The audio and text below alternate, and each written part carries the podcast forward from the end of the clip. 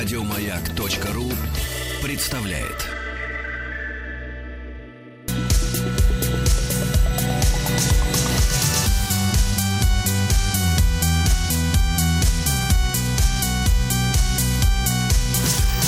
Сергей Стилавин и его друзья на маяке.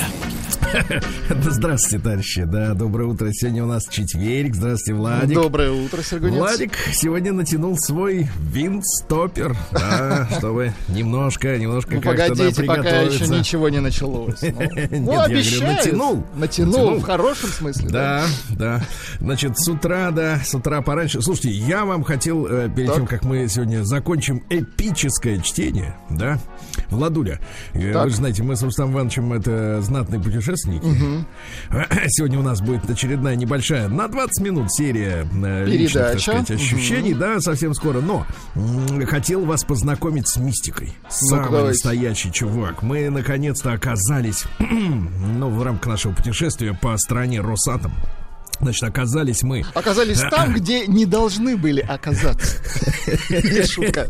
Давай так, не должны были оказаться случайные люди. Так, так, да, так. но мы-то не случайные, да? Не сейчас будет реально самая настоящая мистика. Если у наших слушателей будет объяснение, ну, я имею в виду объяснение на пальцах, а не научное, которое, в принципе, обычному человеку кажется заклинанием колдовским, правильно? Короче, тема такая, чувак. Есть разного типа атомные реакторы. Понимаешь, да? Ну, понятно, Ну, да. согласен, да, Конечно. разного типа. Как вот в двигателях обычных Ну, есть ра- дизели, разные, да, двигатели Есть, разные. да, Это да, это да. атомные двигатели, разные. Да, Логично, разные, да. разные устройства, слушайте. И, короче, тут тема-то такая. Значит, стоял, как вот сейчас тебя вижу. Так, Стоял, как я. Стоял, значит, рядом с реактором на быстрых нейтронах, чувак. Оранжевый. Запомни, оранжевый. Реактор оранжевого цвета. Ну, это крышка сверху. Нет, сам-то он другой. Короче говоря, тема такая. э, реальная мистика. Значит, а такое устройство, что эта штука, значит, ты туда засовываешь, ну, я тебе Зачем буду вы говорить, туда что-то засовывали? потому что иначе не заработает. Я засовываю, там Стержень вы засовывали. Хорошо. так, короче, тема такая. Засовываешь туда топливо, Так. А оно, вот это вот там топливо в этом реакторе получается еще втрое больше. Ничего себе. Ты приколись. Это, это как тесто, понимаешь? Нет, нет, не как тесто. Тесто это если бы ты, например, ел, а оно еще прибавляется, понимаешь? Это, То есть- это То действительно есть мистика. реакция мистика. какая-то мистика, да, фантастическая. Я уж к ним и так и так, я им и с законом Ньютона, понимаешь ли. И с этим, как его, как его, Эпштейн, А вы, а вы сразу им вопрос в лоб. А Да. с вином такое пойдет, пройдет такой трюк? Нет, нет, ну серьезно. Кор- Короче говоря, ядерная реакция, при которой образуется и тепло, прикинь, Ну, и круто. новое И нов- ядерное и новое топливо. топливо. Удивительно. Да. Вот это фантастика. Слушай, и там история такая, что Так. значит, э, такого типа реактор, что он как раз поедает, поедает э, уже отработанное топливо с э, других станций, которые работают на других принципах, да? И опять же еще производит Слушайте, ну топливо. это вообще круто, когда если оно еще и расходует, по, по сути, отходы, это вообще здорово. Да, не, не, это самый прикол, что уже для такого типа реакторов, да, э, так сказать, на Земле есть топливо на несколько сотен лет уже отработанного на других станциях. То есть, в Слушайте, это принципе, супер можно, кайф. Да, в да, принципе, можно больше, самое смешное, Ничего можно не добывать, больше да? не копать, да, ни- Да, да, да. ничего. Да класс. Вот это прикол, да. Ну ладно.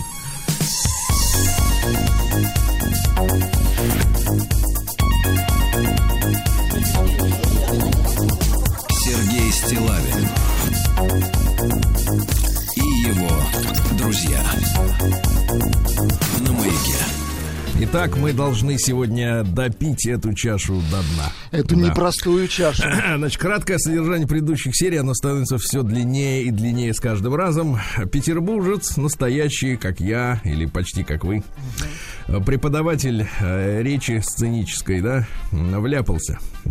Если вот Ну почему вляпался? Ну, э, вляпался. случилась романтическая история. Вещи Вляпался, смотреть дорогой мой. позитивно.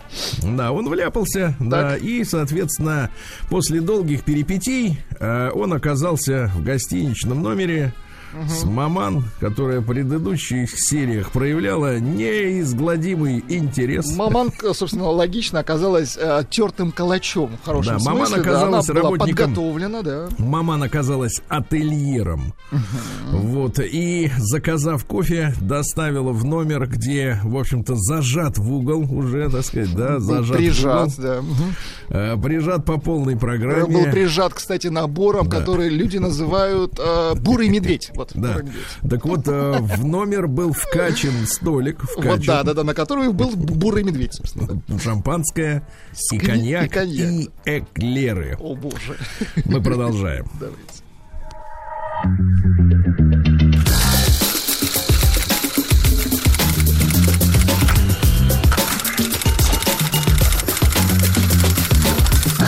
Приемная нос. Народный омбудсмен Сергунец. Итак, мы с вами чуть-чуть вернемся назад, и наш герой Сережа, петербуржец, вспоминает слова Владислава «трус-трус». Да, да, да. Дело в том, уважаемый Владислав, что я не только не трус, но еще и не хвостун. Боливар выдержал бы двоих и в физическом, и в финансовом плане, но как быть с моральной стороной вопроса? Я петербургский студент, а не Шариков. Сверля меня глазами, потенциальная теща не столько беспокоилась о судьбе дочери, сколько пыталась перевести артиллерию моих гормонов на свою сторону. Знаете, как вот э, был такой фильм «Вызываю огонь на, На себя». себя, да, абсолютно та же история. Суть ее реплик в следующем. Что у вас с ней может быть? Такая разница в возрасте, вам бы кого постарше? Суть моих реплик. Мы всего лишь друзья, я продолжаю консультировать ее в театральных вопросах.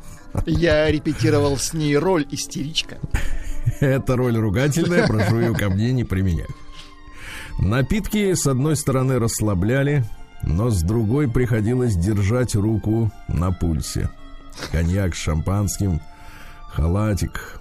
Не хватало той самой вишенки на торте, и она появилась. Так, так, так, так, так. Под видом повысившегося давления она легла на кровать и попросила помассировать ей виски. Напитки почти зако- закончились. Это от страха, Сергунец. Нет, от почти, почти это значит оставалась еще вода в графине. Слушай, а он не торопится, да? Это хорошо, что он не торопится. Слушай, даже вот рыбок кормить не, не спешит домой. Так. Напитки почти закончились, моя нервозность прошла, а мамуля разомлела до чрезвычайности. Здесь важно не забывать, что она сутки не, спа- не спала на смене в готеле. Что же вы думаете, я сделал? Этот вопрос, как мне кажется, обращен и к Владиславу, уже К Владиславу, в к, Сер- и к Сергунцу. Да. Даже не представляю. Да. Не Набросился на нее, помогает нам как бы вариантами ответов автор. Нет. Я ограничился тем, а теперь внимание, подростки, как ведет себя настоящий, Настоящий мужчина, да. и джентльмен. Я ограничился тем, что в течение 10 минут громче сак. 10 минут. 10. Тер ей. Тер ей. Тер ей. Для изучающих русский А язык как это перевести непростая. английскую фразу тер ей? Тер ей! Мне кажется, перевод не нужен. Тер ей виски ватой с коньяком. А все-таки кое-что осталось. Да, в скобках одеколона не было. А вы знаете, что виски надо натирать спиртом? Спирт на виски тратить, это последнее Да, да, дело, да. я вам так скажу. Может быть, что-то и впитается через кожу.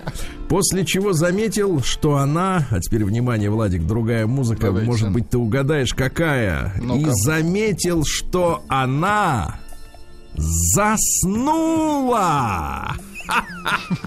Она заснула. Все-таки возраст берет свое. Но она устала. Она от переоценила. От усталости, конечно. Представляешь, если женщине потереть виски, ребята, значит, она может отрубить, а заснуть. Ну, Нет, значит, она может отстать. Напитки и недосып сделали свое дело. Я укрыл ее тело покрывалом, поцеловал в лоб, поскольку сам был очень теплым, выключил свет в номерах и тихо ушел. Думаю, что вы, Сергей, и особенно вы, Владислав, не так. осудите мое последнее де- действие в этой драме. Сергей, я осужу его, если оно будет последним. Хорошо. Я не мог переступить через мораль, и да, атаковать бесчувственное тело тоже, по-моему, нехорошо. Нет, вы поступили как настоящий джентльмен. Если клиент спит, то да. Вот такие дела. Пишу вам это письмо в 6 утра. Угу голова побаливает от Это напитков. От бурого медведя, да. А теперь внимание, Владуля, а теперь так. внимание, вы понимаете, что там вот, вот на протяжении всего этого триллера фигурируют различные сосуды. Так, так, так. так вот теперь, теперь смотрите оборот. Голова побаливает от напитков, спасает лишь перцовка. Ну, лечится человек. Если у этой истории будет продолжение, вам написать Просто боюсь, что загрузил и вас, и ваших слушателей. Ни в коем случае. Сергей, филолог, преподаватель сценической речи. Сережа, ваше, ваше сочинение, вернее, вашу быль. С Давайте огромным называть. интересом нас слушаем. Да, да, с огромным удовольствием слушаем. Конечно, конечно, некоторые пишут, что, мол, что это вы тут устроили за сериал, угу. да? Но я скажу так, товарищи, э, это самый настоящий соцреализм. Абсолютно, это, это же быль, конечно. Да-да-да, причем, причем, знаете, быль, на которой можно, во-первых, учиться уму, разуму, морали. Делать при, выводы, принципам. Конечно, конечно. Единственное, что меня напрягает в этом повествовании, что Сережа уже ему 50 лет, но слишком много пьет. Я вам предлагаю, Сергей, под э, э, финализировать вот этот прекрасный подкаст э, мужчины э, да. треком и это офигенно. Давайте. Вы готовы? Давайте. Да, да. Это да, офигенно! Оу, oh, yeah. И, И это офигенно! Да. И это офигенно! Да. Что-то вспоминается аффлигент. Прием корреспонденции круглосуточно. Адрес стилавинсобакабк.ру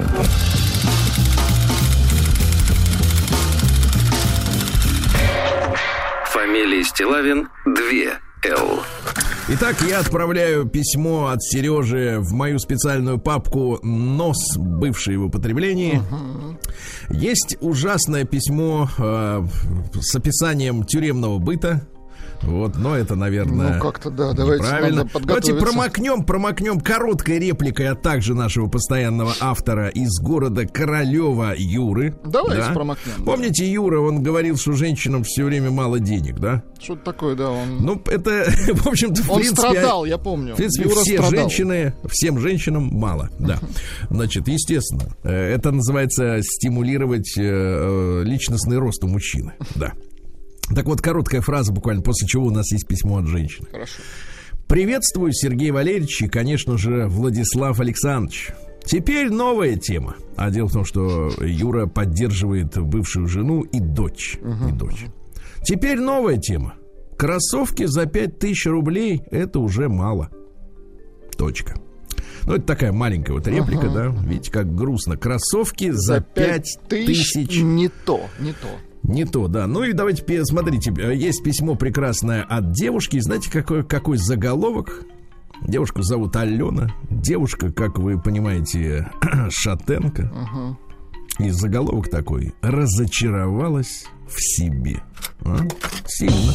Прием Интересно. корреспонденции круглосуточно. Адрес стилавинсобакабк.ру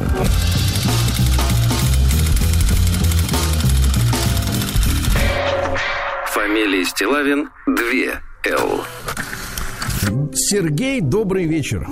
И вам, Аленушка, всего хорошего, как говорится. Меня зовут э, Алена. Мне 33 года. Я в себе разочаровалась.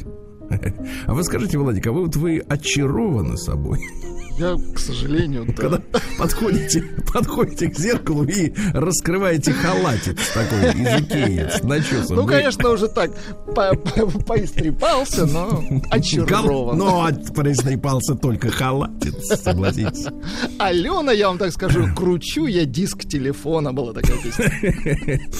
Алло, алло. Раньше, да, я понимаю, вы музыкант в душе. Да. А, Алена, да, раньше мне казалось, что меня более или менее правильно воспитали.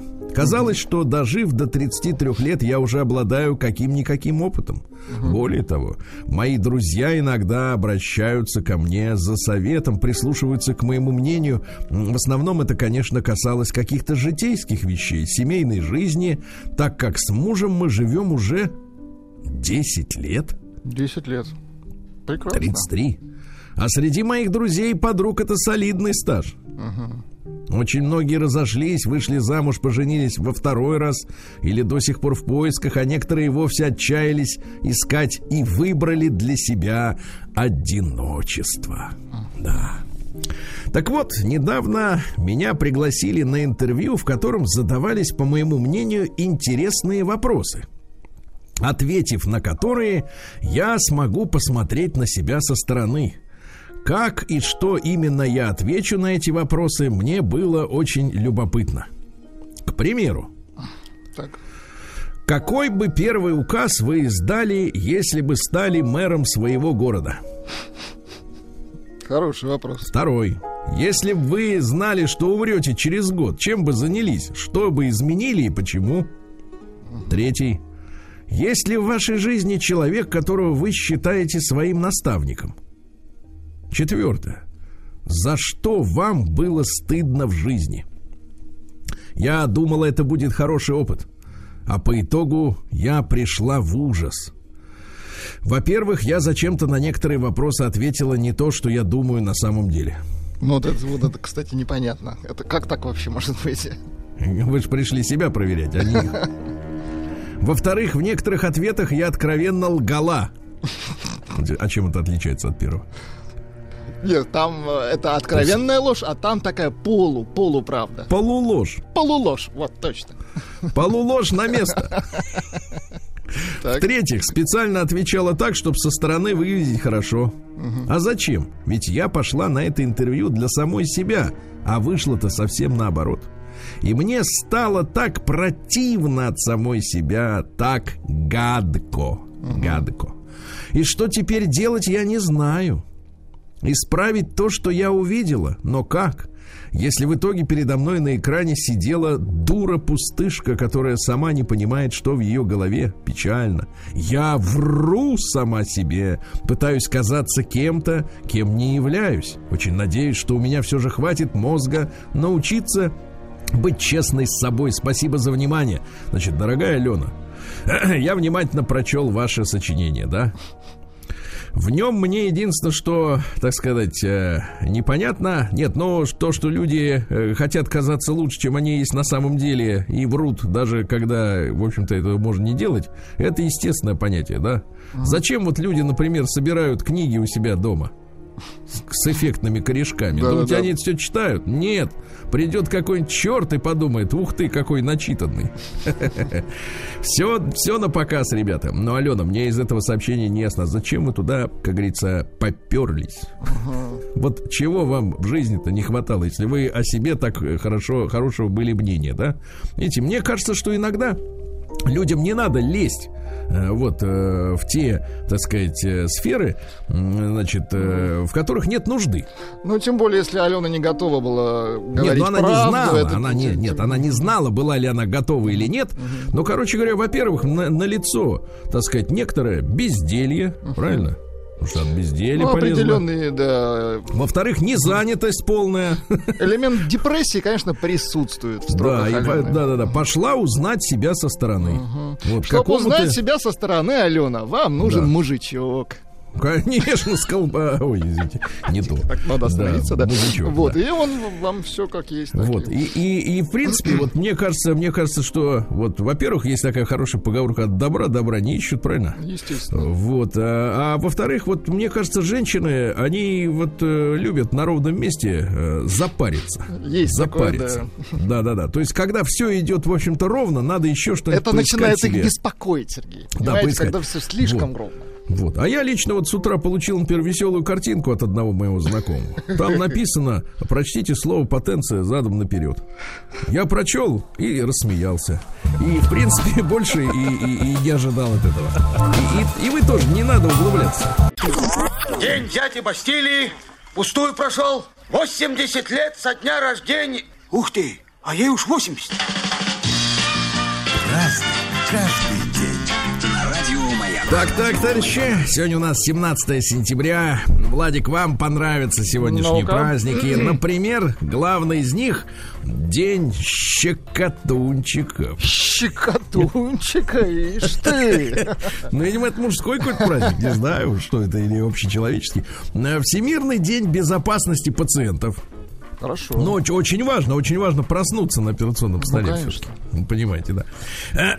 День турменеджера, к сожалению, индустрия пере- пере- переживает сейчас очень непростые времена, да. И Да. раньше интернет, э, интернет, конечно, э, туристическую индустрию Немножко, да-да-да, подстегнул. Подс- Да, а теперь уж и совсем как-то все сложно. День почитания пожилых людей в Японии. Хорошо. Вот, то есть есть нормальные традиции. Да, мне один так товарищ писал как-то, мол, Сергей, это почему эта молодежь должна уважать тех, кто старше? Ну, что такая вроде как, э, вроде как идиотский вопрос, да, а что на него ответить? Ну, как бы в двух словах и не знаешь, хочется послать на три буквы. Вот, но э, если человек не понимает этого, ну, наверное, уважение перед опытом, правильно, который у, у человека Ну, есть, а у конечно. тебя нет, да? Значит, день сибиряка в Польше. Сибиряк в Польше? Он что, да, потерялся? вот очень, очень интересно. День сибиряка в Польше. Не мамина сибиряка, извините. Сегодня день Конституции и гражданства США. Но вы знаете, у нас есть люди, которые являются одновременно еще и гражданами США. Вот. Они, кстати, в клятве своей, когда обещают верно служить Америке, э, значит, вот у них в клятве есть такие слова, что если потребует закон, будут носить оружие, чтобы защищать Америку. Понимаете? Ага. День Хуасо в Чили. Еще раз. Хуасо? Э, Кто это такие? Вот скажите, пожалуйста, с вашей точки зрения. Э, Ну? Земледелец. Ну нет, это ковбой, типа у них. Да, да, да. Дальше. Всемирный день, э, Всемирный день без траншейных технологий. Ну, то есть, если вам надо зарыть трубу, не обязательно разрывать все сверху, да. То есть можно идти внутри земли, да. Ну и сегодня день вручения Шнобелевской премии, товарищи. А пока что номинанты не опубликованы, я так понимаю. Но есть э, э, победители прошлого года, 2019, да. Ну, например, в медицине, в сфере медицины, группа ученых из Италии а, получила приз за идею о том, что пицца может помочь человеку бороться с болезнями, если ее сделали в Италии. Да, да, дальше. Э, Биология. Ученые из Сингапура, Китая, Австралии, Польши, США и Болгарии доказали, что намагниченные мертвые тараканы... Минуточку. Подлецы. Как можно Намагничен... Давай так, еще раз. Намагниченные мертвые тараканы ведут себя иначе, чем живые, даже если они намагничены.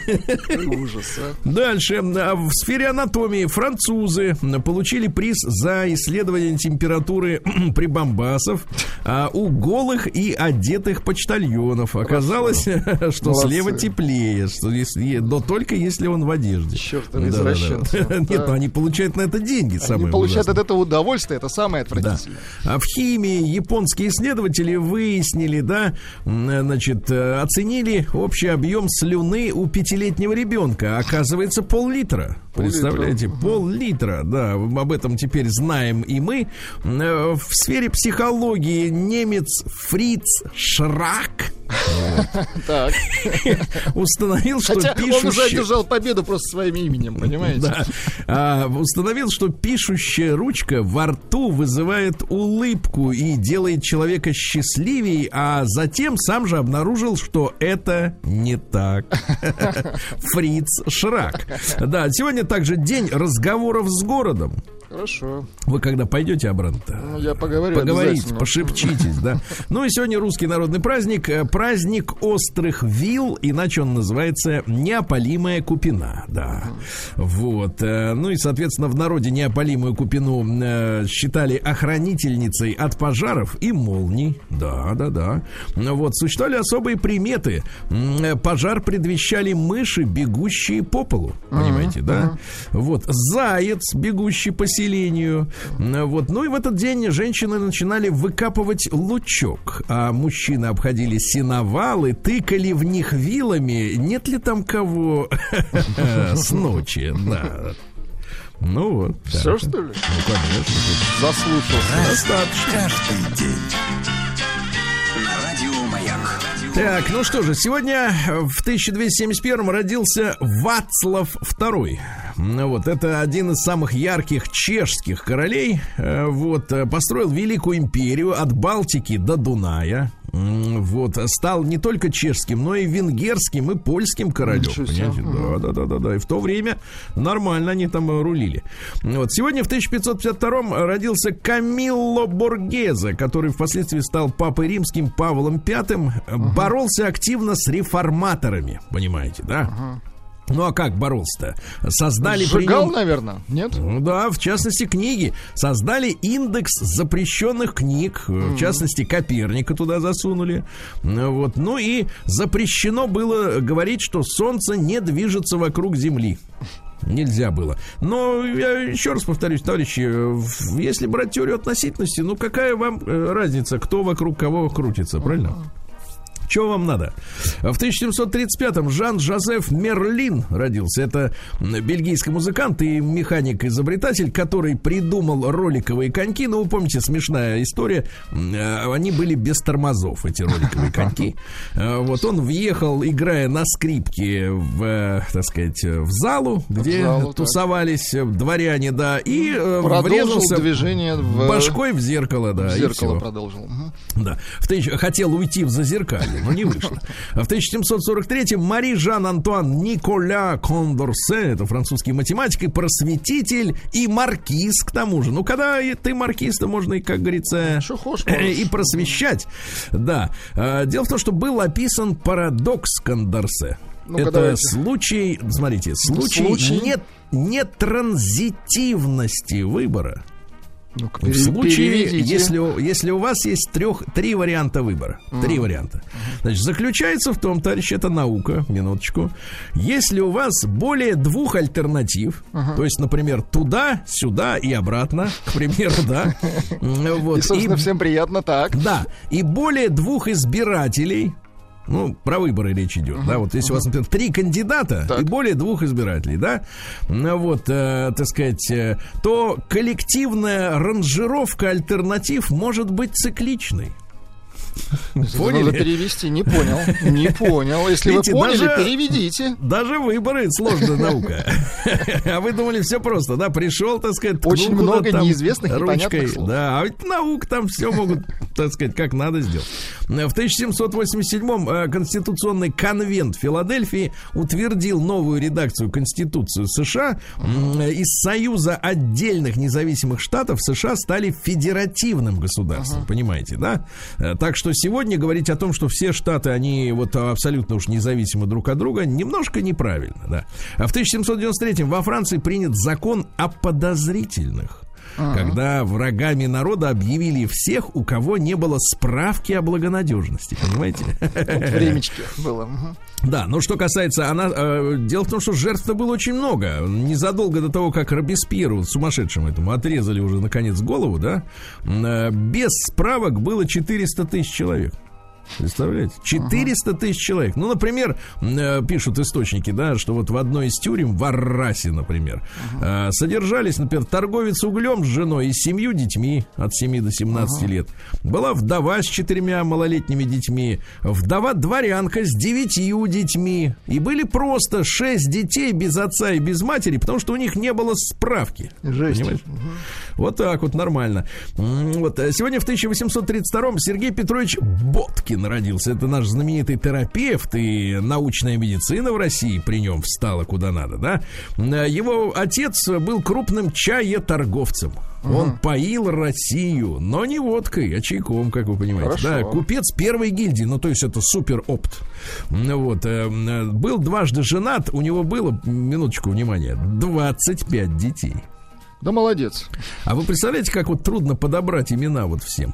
Разные. А я думаю, там в какой-то момент э, ст- стали жены подбирать имена. Просто. Не, ну, 25 Из детей. я свое дело сделал, Ну, дальше вы. представляешь, вот, вот купец, да, это ж сколько надо, понимаешь ли, времени это, тратить по сути, олигарх, да, того времени. Да, да, да. Вот, кстати, почти и, и почти все дети стали знаменитыми среди братьев Сергея. Есть литераторы, живописцы, староста храма Христа Спасителя. Одна из племянниц была замужем за поэтом Александром Фетом. Представляете? Да, да, да. А другая за, помните, одним из предателей, э, значит, России, Николаем Гучковым, лидером партии октябристов. Да, тоже замужем. Вот, а сам Боткин стал э, первым среди русских врачей лейб-медиком, а прежде всегда врачей наших лечили иностранцы. Вот, например, Ивана Грозного англичанин, э, значит, лечил, там несколько их сменилось, им отрезали головы периодически. Ну, они в основном ртутью лечили, да. Но да, они лечили Ивана Грозного ртутью, от чего у него на костях образовывались внутри организма шипы, которые при движении приводили к болезненным, так сказать, ощущениям, мягко говоря, да. Ну вот. Ну и, соответственно, что у нас Боткин-то чем занимался? Желтухой занимался, понимаешь Ага, ли? хорошо. Вот, очень хорошо. Значит, режим дня у него был следующим образом. Э, Ну-ка, давай. Приезжал в больничку в 10 утра, Так. В 11 утра работал со студентами, исследовал. В 13 читал лекции. Да. С 17 до 19 обходил больных.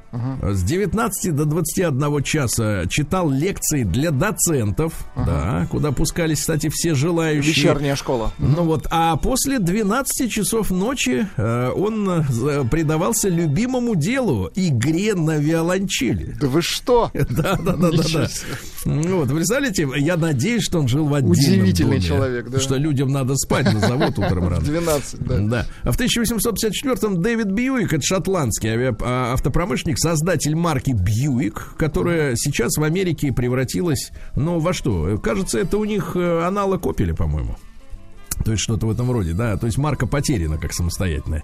А в 1857-м Константин Эдуардович Циолковский, наш мыслитель космический, понимаешь? Теоретик наш. Вот. Рассказывают, э, рассказывают, что в ноябре 19-го в дом Циолковских приехали пятеро людей. Но не для того, чтобы э, э, говорить о космизме. Так. Вот забрали Циолковского, посадили в тюрьму на Лубянке.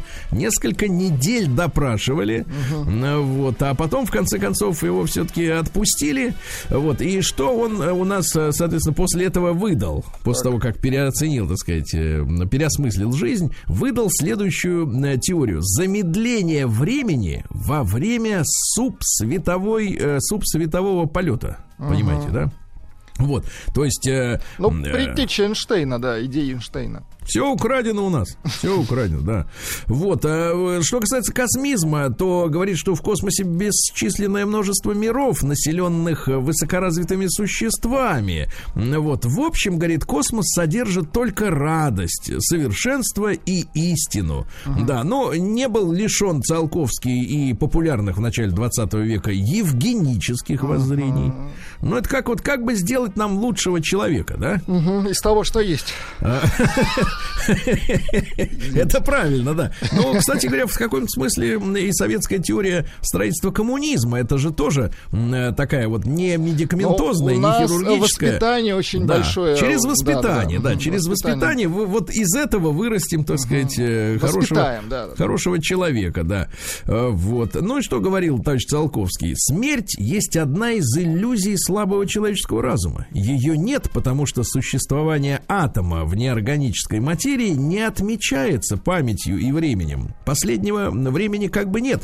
А множество же существований атома в органической форме сливаются в одну субъективно непрерывную и счастливую жизнь. Счастливую, так как иной нет. Понятно? Вечность, да? То есть, давайте так, атом это наше бессмертие. Абсолютно точно. Да. Вы согласны? Да. да. Ну и в 1859-м сегодня Джошуа Нортон провозгласил себя императором Соединенных Штатов и присвоил себе титул императорского величества это... и протектора Мексики. Это в каком Протек... же году император-то в Штатах был? В 1859-м, да. Вообще да. он родился сам в Лондоне, он провел э, детство в Южной Африке, а потом эмигрировал в Сан-Франциско, потому что получил наследство отца, несколько десятков тысяч долларов. Он занимался бизнесом, но прогорел сгорел, он вложился в перуанский рис, а тот сгнил, пока рис везли. Вот, ну и, соответственно, он гулял по Сан-Франциско, с ним э, раскланивались граждане, uh-huh. говорят, здравствуйте, ваше величество, uh-huh. так сказать, и так далее, и тому подобное. И представляете, э, он же через там только 20 лет после объявления себя императором случайно умер на улице, а так. а на его похороны, чтобы вы представляли, товарищи, пришло 30 тысяч человек. Так вот император так. же. День взятия Бастилии Пустую прошел. 80 лет со дня рождения. Ух ты, а ей уж 80. Разный, каждый день.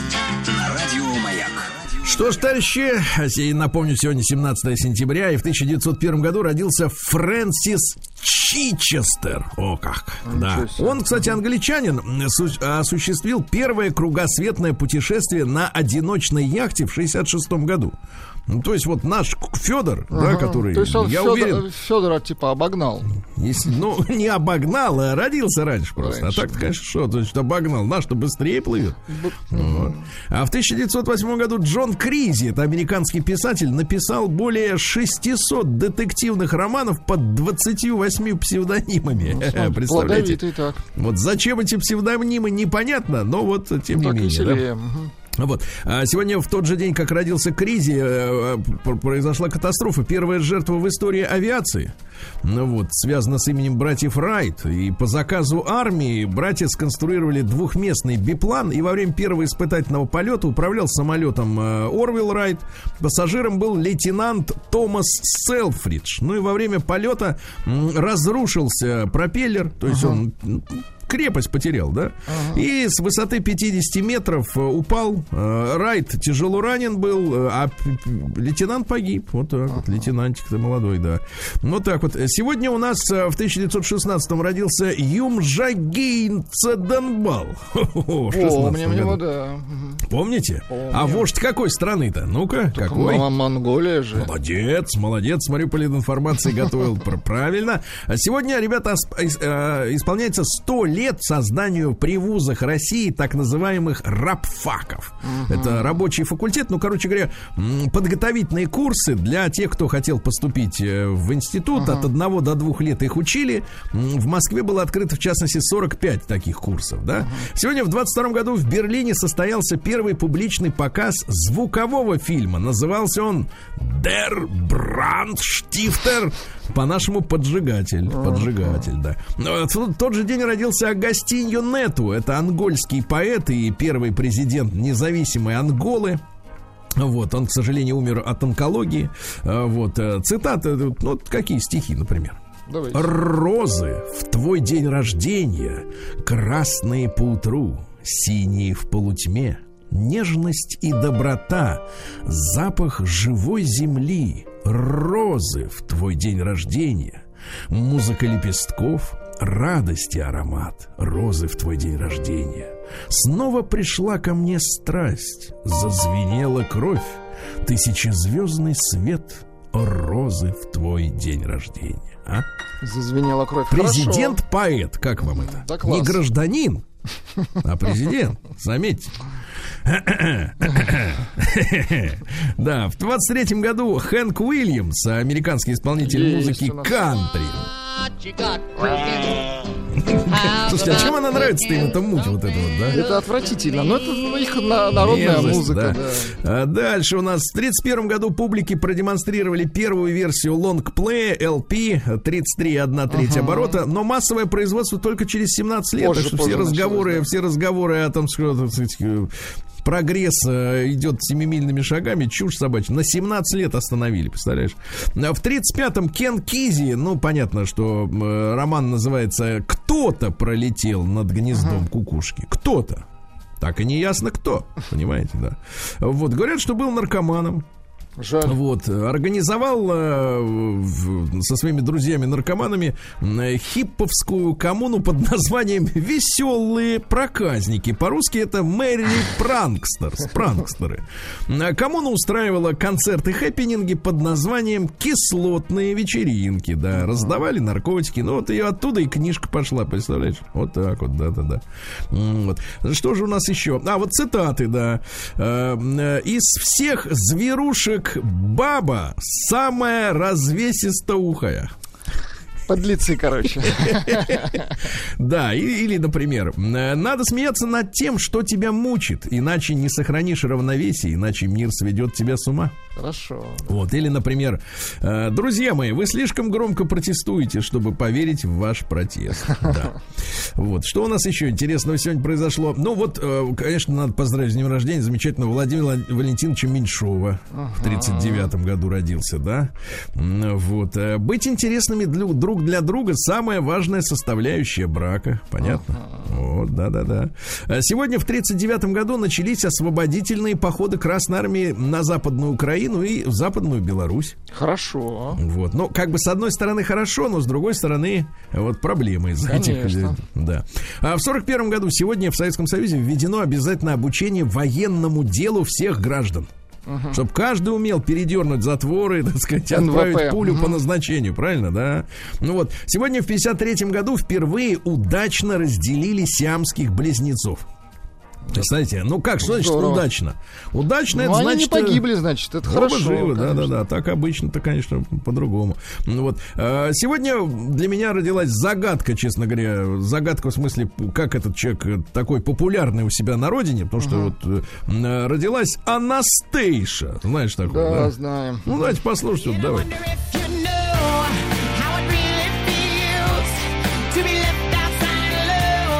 Ну, те, ну, в принципе, примерно голос так. есть, конечно, Ну, но- примерно таким же голосом Тина Тернер местами Ну поет, да? Так нет, в этом же весь и прикол, что она белая, но поет именно как э, А, в этом прикол? Да, да, да, афроамериканка. У нее нестандартный для белого тембр и вообще подача. Ага, понятно. И очки нестандартные.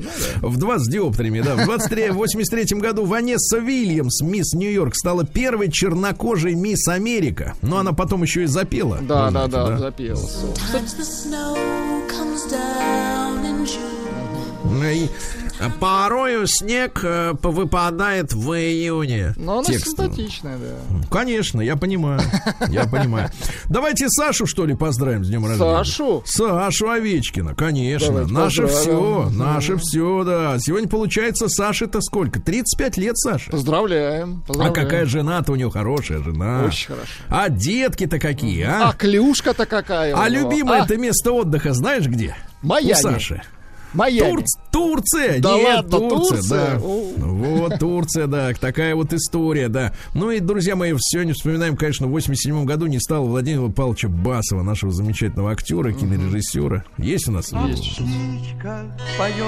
Ну, шикарный актер, и Мужчина, мужчина да, номер да, один, номер один, да. Помним его и любим.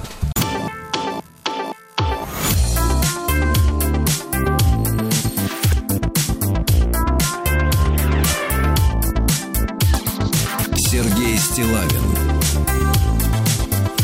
и его друзья на маяке. Э, Что ж, товарищи, сегодня за пультом управления находится Владик. Да, у нас, доброе утро. Как обычно. Ну, Вот. э, э, ну и в Омске все в порядке тоже. Хотел спросить, а кто за пультом управления в Омске находится? Это не ваше дело.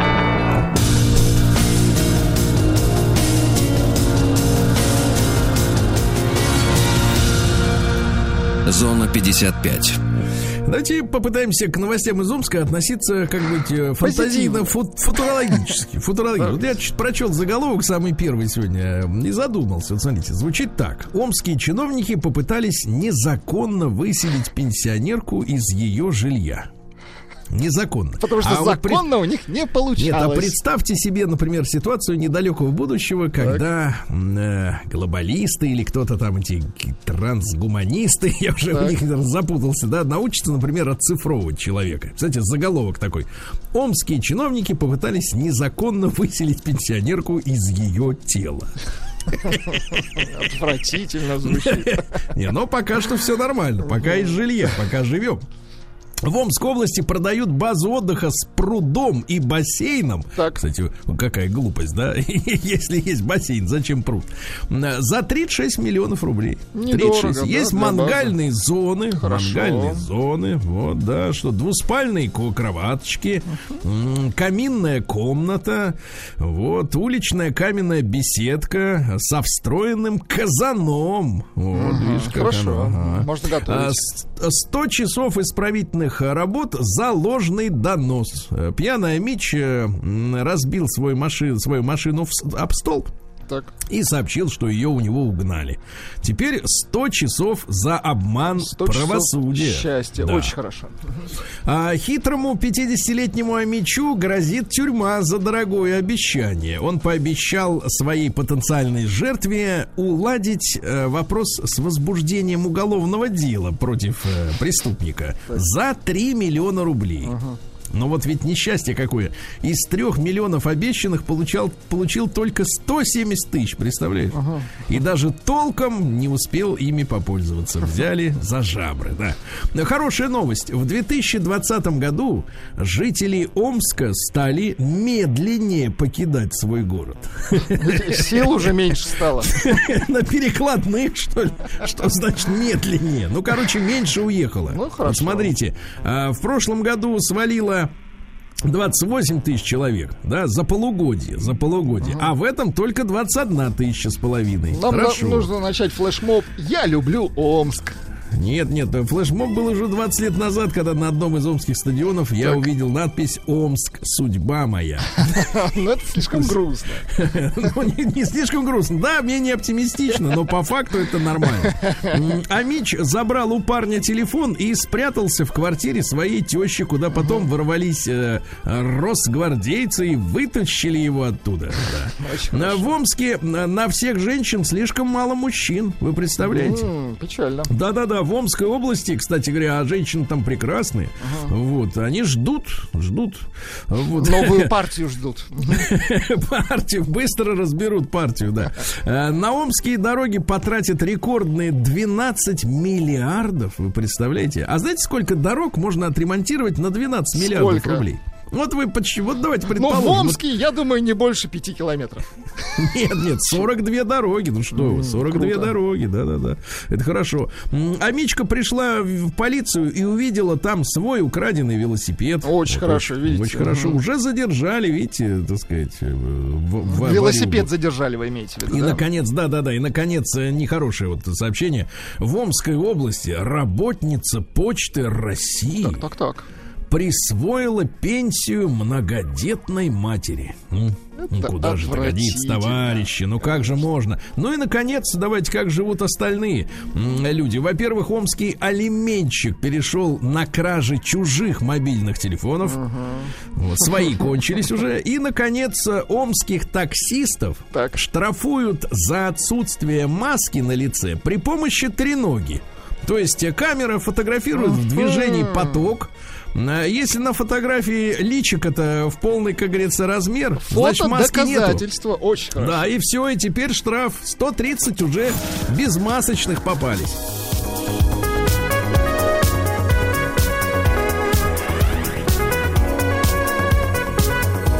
Сергей Стилавин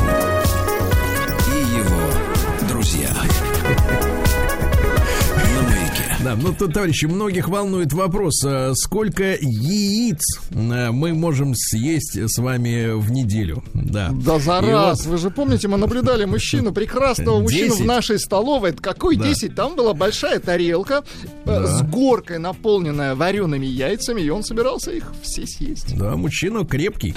С тех пор, кстати, я его ни разу не встречал. Вот.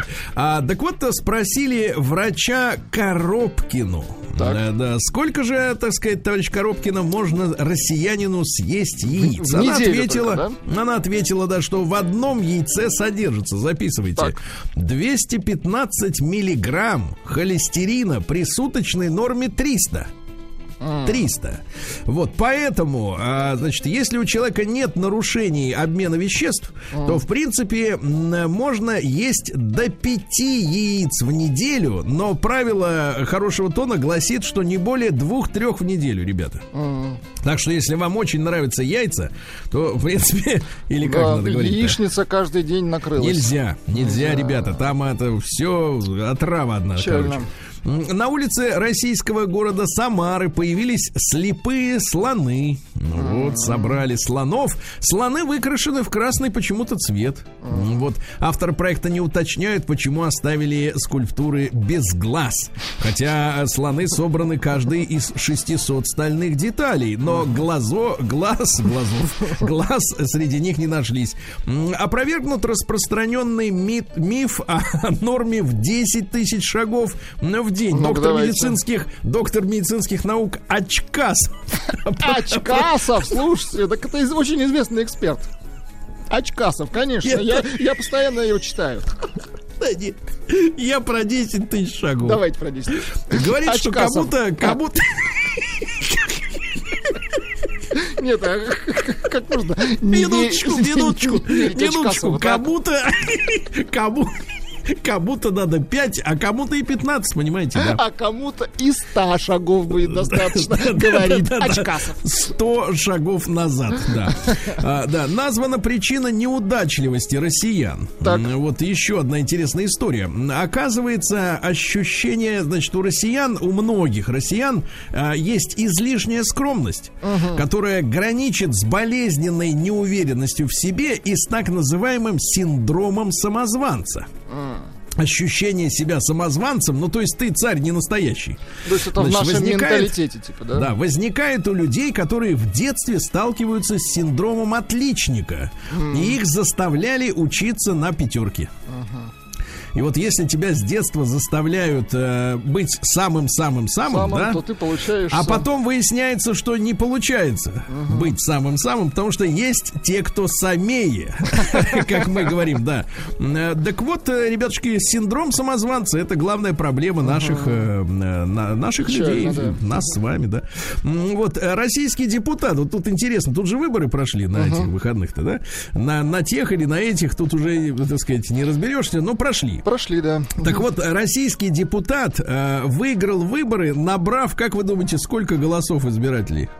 Ну, Шесть. Шесть? И выиграл. Отлично. Слушайте, надо было попробовать. а.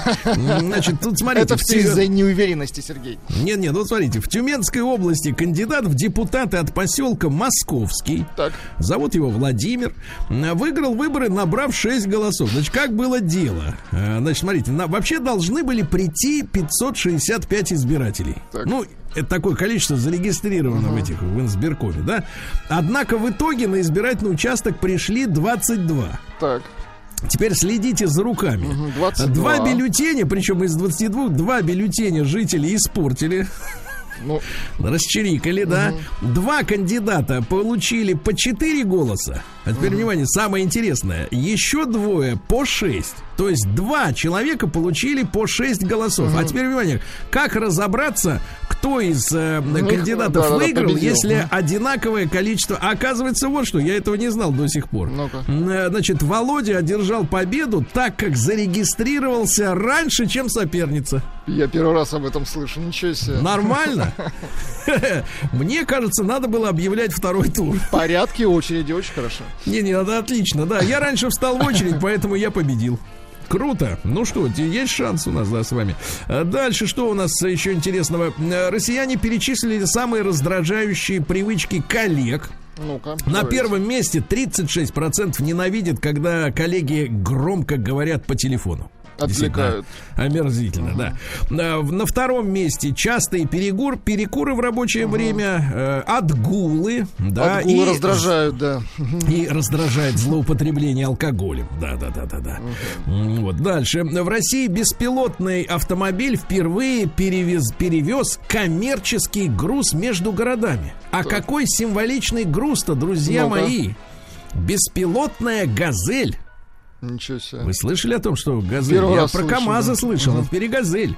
Газель в автономном режиме доставила из города Владимира в Москву, а теперь, Владик, как вы думаете, что? Тонну овощей. Слушайте, тонну, это же ну, это Тонну серьезно. овощей, да-да-да-да. Дальше троих, э, вернее, трех россиянок арестовали в Турцию, в Турции за то, что они били медсестру тапками. А, 23-летняя а, Рита, 32-летняя Таня и еще одна, За э, у что которой били? нет имени, значит, э, устроили в день заезда избиения медсестры. М, Вот, а девушки зашли в приемную врача, одна из них пожаловалась на то, что у нее болит пяточка. Так. Когда сотрудница медицинского комитета, э, кабинета, извините, попросила наших россиянок надеть масочки, э, те принялись оскорблять ее, а одна из девушек сняла со своей ноги тапок и бросила медсестре в лицо. Теперь, э, значит, ее обвиняют в том, что тапком травмирован глаз медсестры. Как стыдно, а? Представляешь, вот сколько они ждали, э, чтобы поехать в эту, понимаешь, Турцию, чтобы там И там, ударить да. глаз тапком, да? Это настоящий отдых, я считаю. Да, ну и пару сообщений буквально. В Самарской колонии осужденные устроили модный показ. Это хорошая новость. Значит, в 15-й колонии по Самарской области состоялось мероприятие «Модный кутюрье». Так. Подготовка к нему продолжалась два месяца. Осужденные женщины придумали и создали наряды из подручных материалов и костюмов из театра, которые находятся на территории колонии. Ну вот, использовались рекомендации осужденные, имеющие богатый опыт работы, работы в модельной сфере. Интересно, за что села модельерша.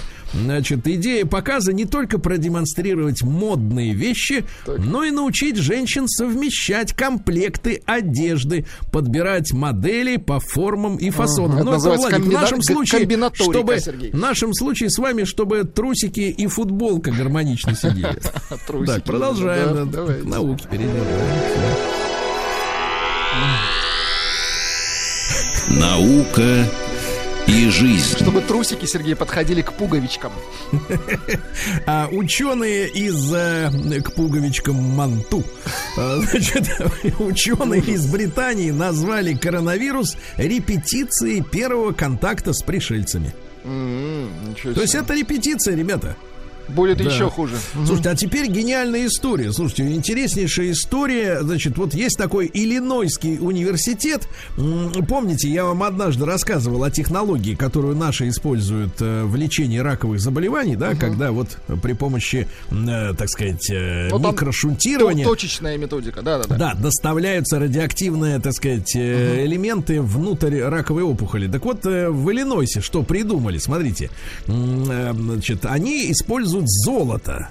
Так вот, э, значит, э, растворили частицы золота в полиэтиленгликоле, вкололи получившуюся жидкость, значит, ну, в лабораторную, понятно, мышь, у которой э, было канцерогенное да, заболевание, да.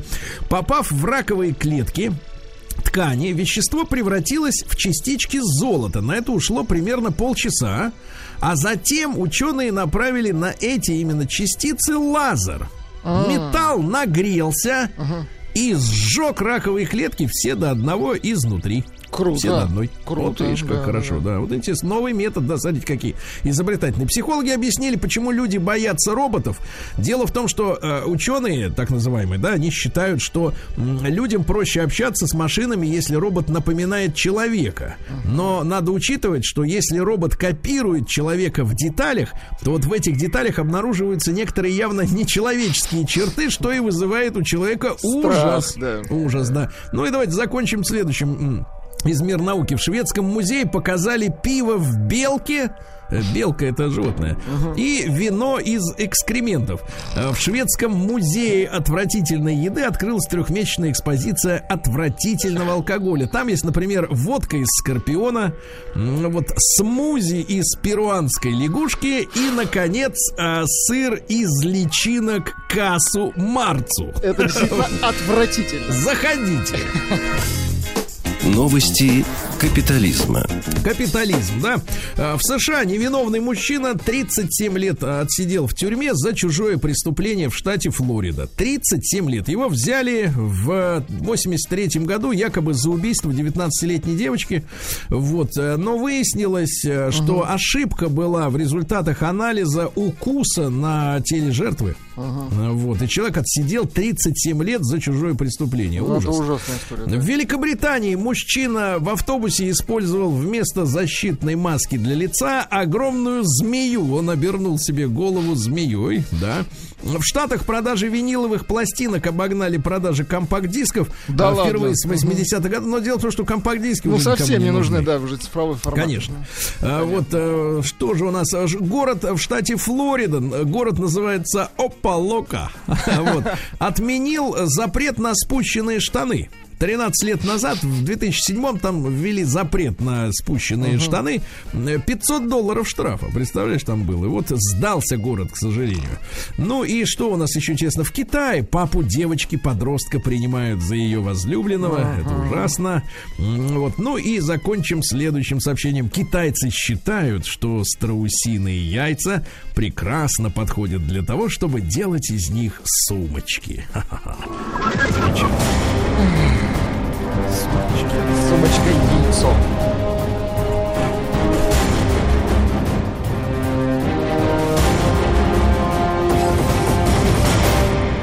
Россия криминальная. Ну, прекрасный заголовок звучит так.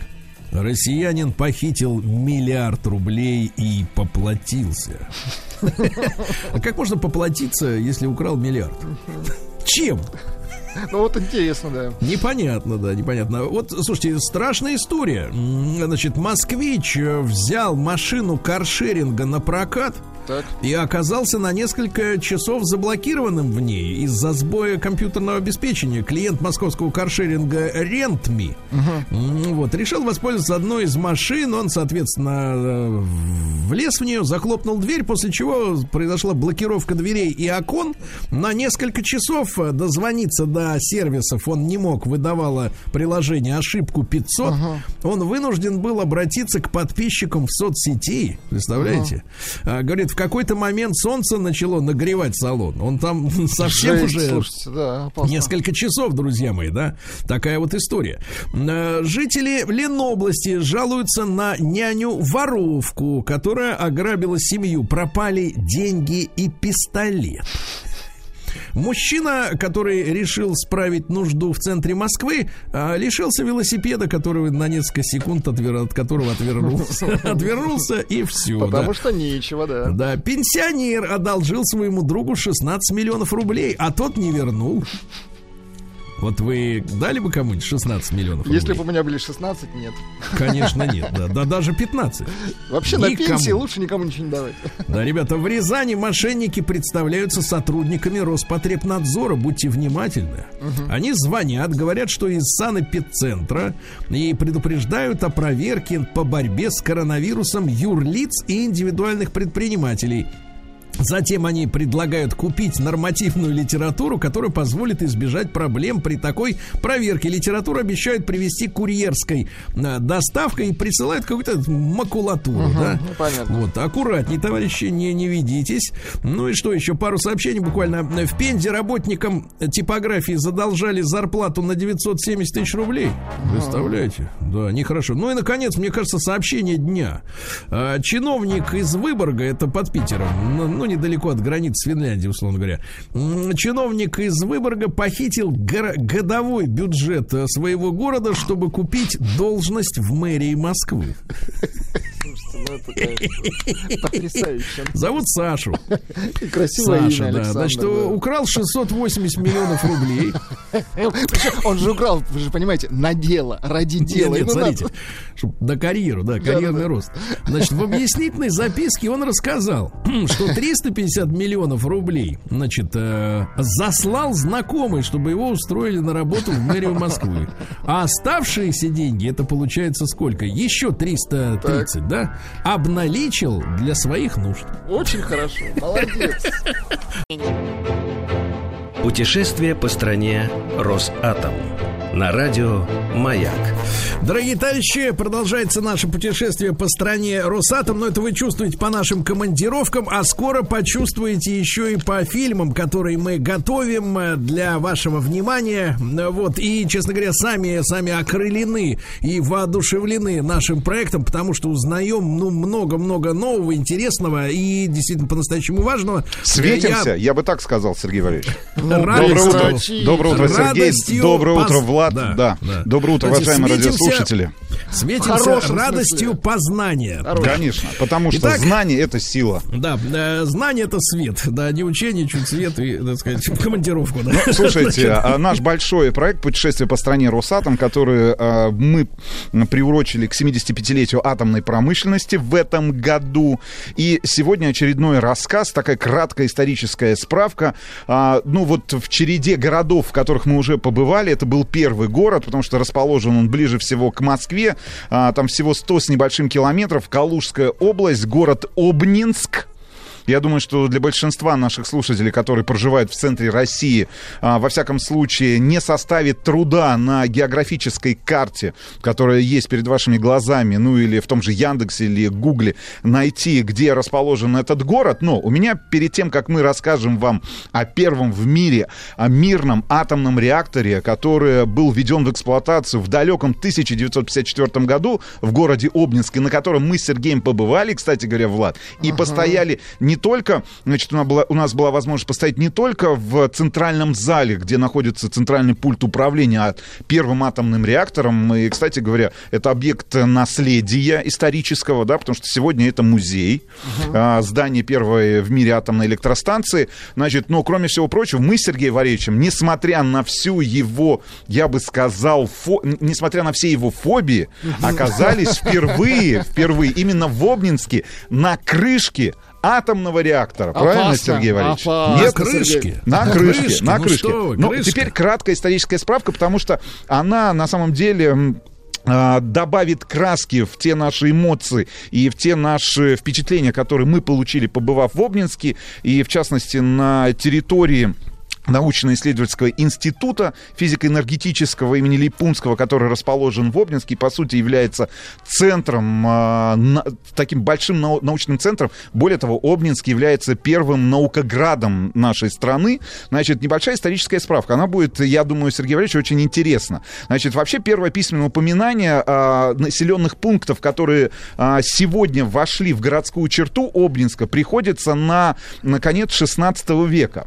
Но, что самое интересное, в первом месяце после Октябрьского переворота, значит, а, советская власть установилась в Калужской области далеко не сразу. Тоже очень интересно. При помощи именно вооруженных отрядов большевиков, которые добрались до, до, Обнинска, ну, до этой территории, соответственно, до этих населенных пунктов из Москвы. Значит, после этого власть уже советская была установлена во всех уездах, но нам интересно, нам интересны с тобой будут события, которые развернулись э, в середине 30-х годов 20-го столетия, потому что мы с тобой хорошо помним, что в июле 1936 года в Испании вспыхнул фашистский мятеж который был направлен против победившего на выборах Революционно-Народного фронта. Соответственно, фашистская Германия и Италия начали крупномасштабную интервенцию в поддержку мятежников, ну а Советский Союз оказывал а, значит, помощь республиканцам и моральную, и негласную вооруженную поддержку, советники, значит, тысячи бойцов, которые Лётчики. сражались, конечно, в составе добровольческих интернациональных бригад. Но война затягивалась. И в 1937 году, значит, руководство страны в лице Иосифа Виссарионовича предлагает руководству Народного фронта переправить к нам, на территорию Советского Союза, а, детей испанских антифашистов. Значит, Наркомпрос э, получает указание срочно создать для них специальную сеть интернатов. И одним из центральных мест, куда, а, п- значит, э, центральных мест вот на карте этих интернатов для испанских детей, испанских интернационалистов, значит, э, должен был стать дом номер 5, который было а, решено разместить в районе станции Обнинское. И здесь, неподалеку от так называемой дачи Морозовой, а, возвели огромное строение. Изначально оно предназначалось под санаторий для детей, которые были больны туберкулезом. Значит, э, расчистили лес э, вблизи, вблизи живописного соснового парка. Э, Встало на этом месте пятиэтажное здание с выдвинутым флигелем и длинными боковыми крыльями. Значит, а сегодня это здание которое в конце концов было передано как раз под э, детей, э, которое неоднократно перестраивалось, хотя прежняя планировка по большому счету сохранилась. Вот, он хорошо был запечатлен этот дом, значит, этот дом-интернат на снимках конца 30-х годов. Узнается все это легко уже и сегодня.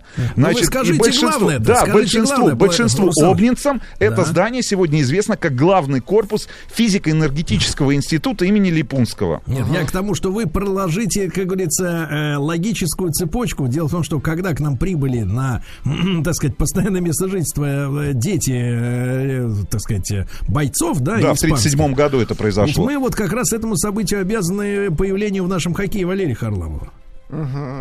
Понимаете? То есть он же тоже, так сказать, э, сын вот тех самых, э, так сказать, переселенцев к нам. Ну, а в страну. 1946-м первые дети в- появились в 1937 году, в июне 1937 года, а в 1946 году на месте поселка как раз школы-интерната имени Шацкого «Бодрая жизнь» значит, э, и бывшего испанского детского дома был создан секретный объект, лаборатория В, системы тогда еще МВД России, э, будущий физико-энергетический институт имени Липунского. Значит, э, ну что, вот такая вот очень интересная история. Здание, кстати говоря, сохранилось до сих пор, и это главный корпус э, физико-энергетического института. Ну, в общем, мы отправились с Сергеем в Обнинск. Ну, и главное, наверное, впечатление наше от Обнинска, ну, вообще, в целом, понятное дело, еще раз э, обращу внимание наших слушателей, первый наукоград нашей стране. А, Очень приятное впечатление, сталинский ампир, очень тихие улочки. Город, кстати говоря, если мы говорим о том, что а, сегодня это и город, на территории которого находится уже заглушенный, но а, атомный реактор, первый мирный атомный реактор, не является закрытым, кроме территории самого института. Ну что, мы с тобой, наконец, оказались, э, ну, во всяком случае, наверное, в одном из самых неприметных зданий, да, который расположен внутри периметра, в здании, который расположен Просто внутри. дом. Просто дом.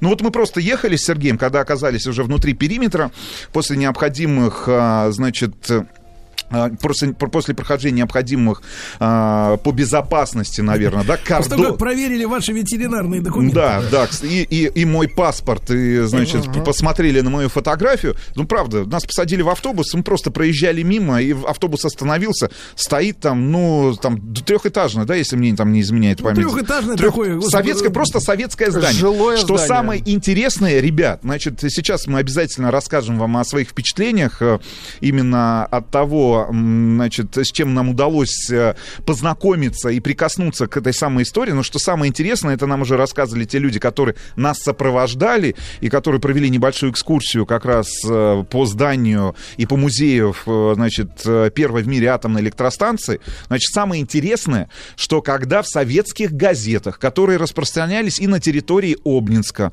а мы понимаем, что все-таки все работы, которые велись в рамках атомного проекта, неважно, мы сейчас говорим о, о мирном атоме или о военном атоме, о нашей ядерной программе, значит, э, они все были засекречены. Так вот, Ну, когда... в надо сказать, засекречено, но э, трудились над ними сотни тысяч человек. Да, по всей стране. Значит, когда в советских газетах появилось сообщение о том, что в нашей стране, в Советском Союзе, впервые в мире введен в эксплуатацию, пущен первый атомный реактор, мирный, значит, люди, которые жили и работали в Обнинске, как раз на территории физико-энергетического института, поздравляли друг друга, друг друга с этой победой.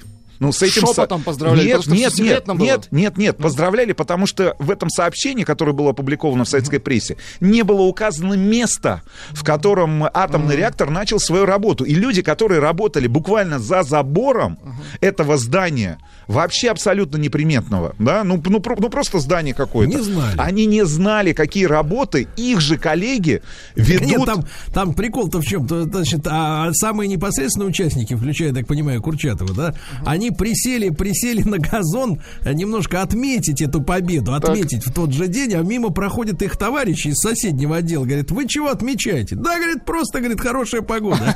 Настроение хорошее. Да, просто хорошее А, настроение, им, позволили, а, значит, пожарить шашлыки. Да вы что? Да, а ребята, которые проходили мимо, говорят, а что за повод-то такой? А в газете статья вышла. Да, в газете, кстати, они говорят, мы отмечаем а, новолуние, то ли полнолуние какое-то. Они говорят, ну хорошо. Ну, в общем, а, это к вопросу о том, какой уровень секретности был, да, в рамках тех проектов, а, которые реализовывала там в конце 40-х, начале там 50-х годов наша страна.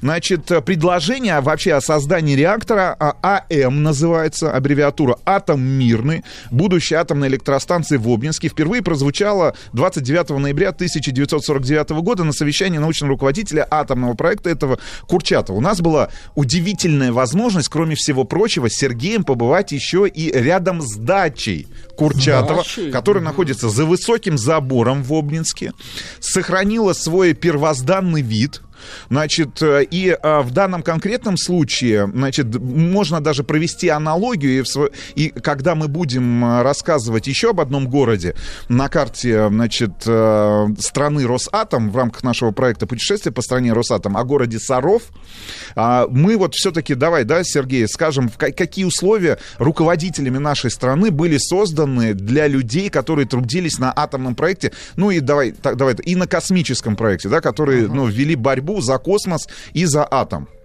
В Ну, частности, за так, мирный атом. Ну, люди, вкратце, были, да, да, как? люди были скромные, во-первых, да, скромные. но Сами для- по себе люди. Да, сами по себе, то есть никаких э, излишеств, грифонов на, так сказать, на внешней стене э, дачи э, я замечено не Ну, было. деревянная, ну, слушай, деревянная дача. Да-да-да, такого такого деревянная не- дача. нежно-голубого цвета, а, в, в прекрасном хвойном лесу расположена, там, за высоким забором, ничем не примечательно. Значит, а, Курчатов, почему, а, я так понимаю, еще мы много этих вопросов задавали людям, которые, значит, а, ну, организовывали нашу поездку в Обнинск. Почему Обнинск? Потому что близко, потому что Кур- это на расстоянии, ну, вот этого э, транспортного плеча, которое позволяло тому же самому Курчатову, Курчатову достаточно часто приезжать и курировать сам проект. И там э, перед самим пуском, перед, сам- перед- перед самим запуском, да, и вводом в эксплуатацию а, первого мирного атомного реактора Курчатов непосредственно находился как раз вот на этой самой даче. Ну, самое это вот потрясает меня, честно говоря, вот в этой нашей поездке, да, в Обнинск больше всего, что люди создавали то, чего никогда до сих пор не было. на планете да? Земля. На планете Причем, Земля. ну, да, ну вы представляете, это здание, вот о котором Рустам сказал, там три этажа, оно, так сказать, вверх, да, так оно еще где-то на, на шесть этажей уходит под землю, на самом деле. И там внизу, в подземелье, как раз устроена вот эта вся история.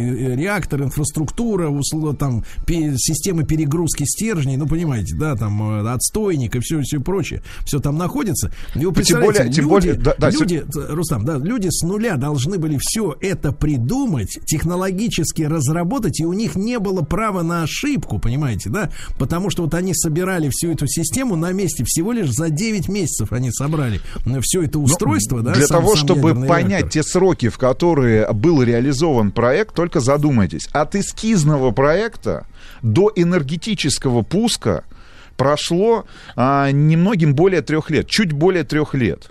А вот на Да-да-да. установку, Сергей уже сказал, да, там порядка 9 месяцев. 9 месяцев. Причем И это потри- впервые ну, нас, оборудование Иваныч, устанавливалось. ну, по- потрясает-то, потрясает следующее. Не было никаких компьютеров, суперкомпьютеров. Вообще Да, ничего не было, даже ничего. ZX Spectrum ни у кого не Нет, было. И надо не было произвести- калькуляторов.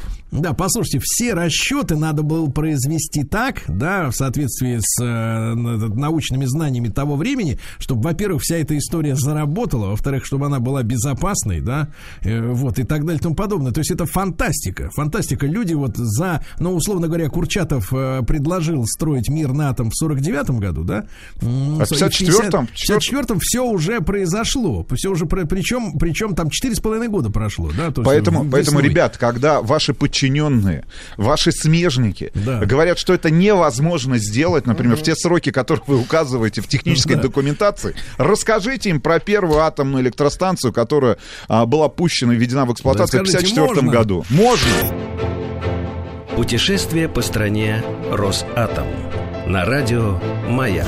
Друзья мои, ну вот мы сегодня в прямом эфире, да, рассказываем с Рустам Ивановичем об Обнинске и насколько тесный мир. Э, вот, Рустам, да, только что получил э, смс от нашего друга, э, товарища, от Ромы Скользкого, который ныне возглавляет одну из, так сказать, одно из подразделений международного автоконцерна в России, да, вот, а пишет, что он сам там родился, а мама работала его в как раз физико-энергетическом институте имени Лейпунского. Ну, о котором мы рассказываем сегодня. Да, видите, как все рядом, да, находится. И, ребят, я, я еще раз вот скажу, потрясает, потрясает действительно собранность, потому что, э, ну, многие говорят, да, вот Советский Союз, другое время, э, э, воля. Вот самое главное, что чувствуется во всем этом, э, такое, э, в хорошем смысле, одержимость, да, и воля, да, и уверенность в том, что э, люди работали и работают на совесть, да, потому что не, невозможно сделать э, как попало то, что э, влияет непосредственно на твою безопасность, на твою собственную жизнь. Ну, правда? Э, просто, э, просто примите во внимание, сейчас я обращаюсь да. к нашим слушателям, что,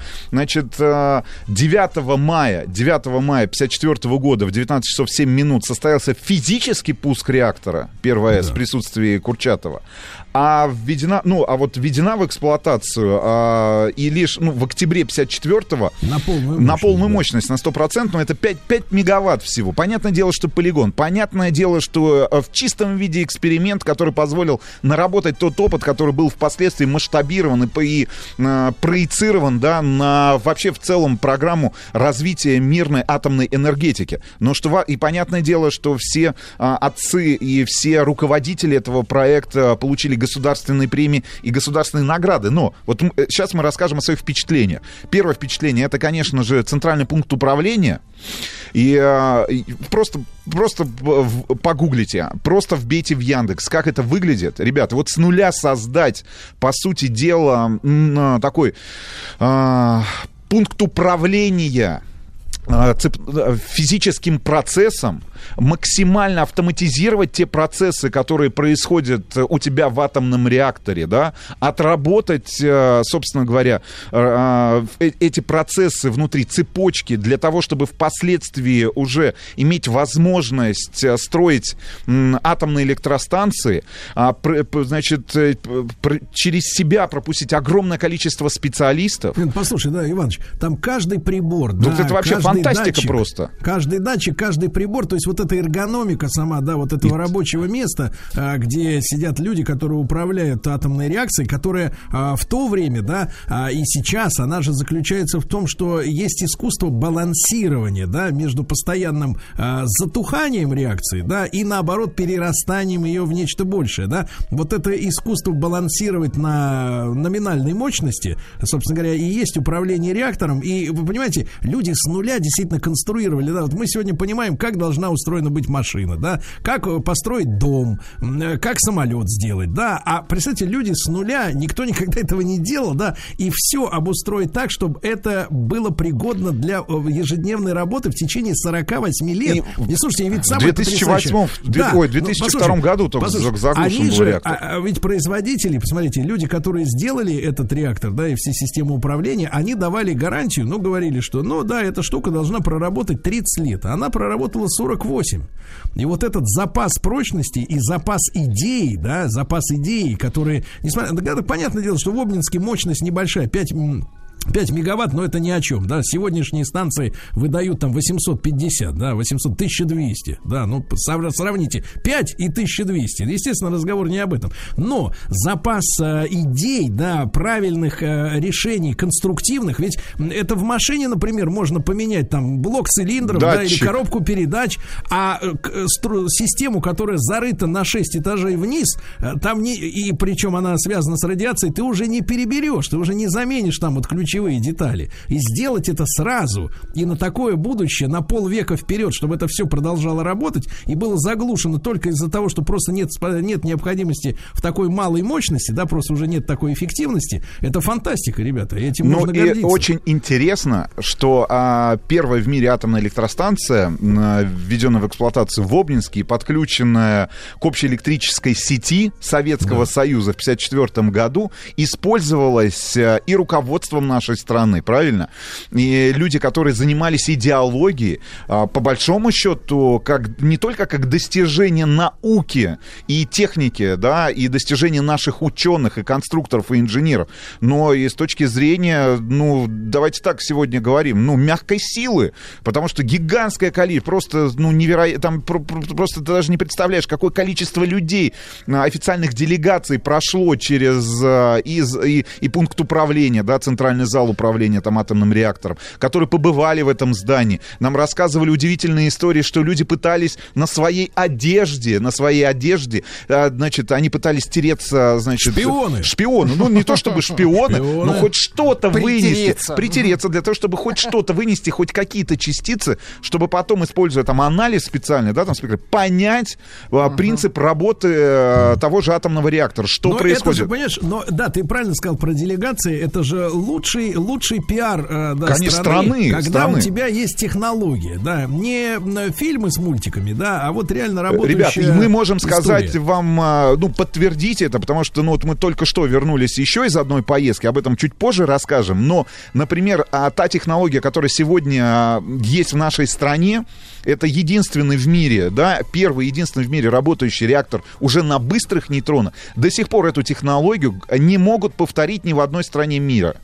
Не китайцы, кстати, не, не индусы. Не, индусы, Да. Они пытаются, они стараются, но что-то идет у них не так. И вообще разговор о технологиях, да. Ну вот мы завтра вот, продолжим ну, именно да, да, об да, Ну, условно говоря, условно говоря, вот у тебя изделие, вот все понятно, как сделано, можно разобрать по запчастям, сделать точно а не такие получается. Же. Собираешь вместе, а оно не работает. Вот это, вот это настоящее чудо, да, вот это настоящее чудо. Ребята, и действительно, Обнинску передаем большой-большой привет. Это действительно рядом с Москвой. Завтра расскажем о дне сегодняшнем Обнинска, да, да и да, о тех какие, новых какие технологиях. Новые новые технологии, новые исследования. Это очень круто. В институте. Передаем, э, передаем самый, э, самый такой светлый привет э, физико-энергетическому институту имени Липунского. Всему всем, Обнинску. Да, всем сотрудникам, с которыми довелось познакомиться, ребята, самые теплые ощущения, самые теплые воспоминания. Спасибо вам.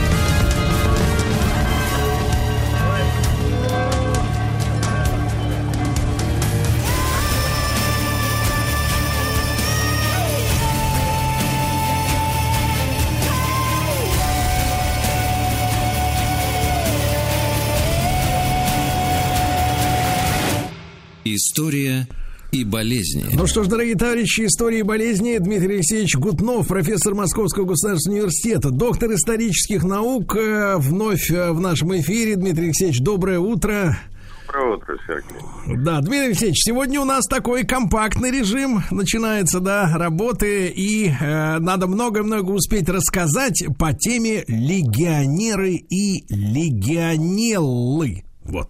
Да, ну, э, вообще говоря, название обязывает, э, э, представляется, что надо вспомнить что-то героико-романтическое такое из разряда римских легионов и завоеваний там Карфагена и тому подобное. Хотя на самом деле история этой болезни, ну, ну э, ей всего там около сотни лет, не более того. Еще меньше, можно сказать. Вот. Вообще говоря, сама по себе эта болезнь стала известна широкой публикой э, отнюдь не усилиями этих древнеримских военврачей, а только в 1976 году. И своим, э, как бы, своим названием эта болезнь обязана отнюдь не римским легионам, а э, общественной организации американских ветеранов, которая называется Американский легион. Вообще говоря, эта организация существует э, дай бог памяти, где-то с 1920 года ее основали ветераны Первой мировой войны, пожалуй, первой из войн интернациональных, в которых Америка более-менее широко участвовала. Ну и вот после этого как бы уже э, у этой организации появился общественный статус, и она до сих пор существует. И сейчас в нем состоит 3 э, миллиона, по-моему, участников боевых действий со стороны США. А, ну, больше, пожалуй, ничем это ветеранское объединение как бы не отличается от других. Ну, поддерживает также, э, защищает Конституцию Соединенных Штатов, законный порядок, там работают, как и наши ветеранские организации, над э, американским, этим самым, над местным патриотизмом и прочее, и прочее. Вот. А, э, ну и в 1976 году состоялся 49-й съезд вот, эти, вот этой вот организации. Произошло это в Филадельфии 20 июля, по-моему, 1976 года. Э, происходило это в весьма пафосном месте, э, в отеле Бельвью в Стратфорд. Он и сейчас весьма, так сказать, презентабельный отель. Э, там присутствовало около двух тысяч делегатов со всей Америки, и, в общем, сам по себе этот ветеранский съезд прошел без инцидентов, э, очень пафосно, но, в общем, по-рядовому, скажем так. Но вот затем э, разъехавшиеся по домам ветераны вдруг дружно заболели какой-то простудой.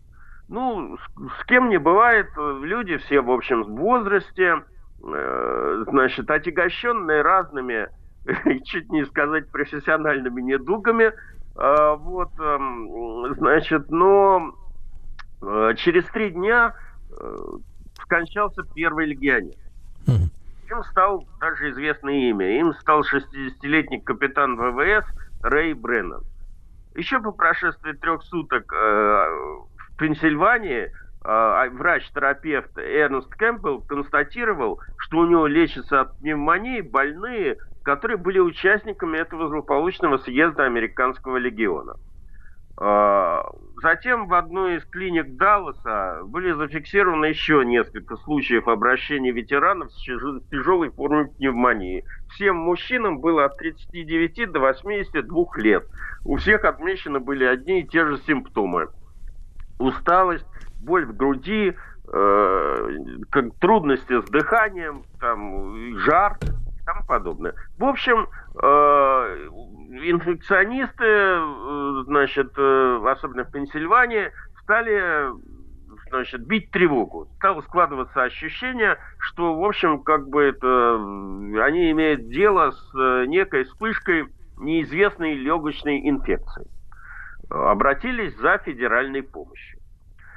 А между тем, э, в центральные медицинские власти в Вашингтоне э, тревогу бить не спешили по разным причинам. Я уж не знаю, это была, так сказать, просто инерция бюрократической машины американской, или они не хотели шум поднимать, ну, в общем, э, как бы озаботилось, э, озаботились Министерство здравоохранения Соединенных Штатов только, 20, э, только 2 августа 1976 года, то есть там через две недели после всего происходящего. А, значит, ну, к, к этому времени Э, уже успело скончаться 18 легионеров. И, как вы догадываетесь, все они были членами вот этого вот самого съезда.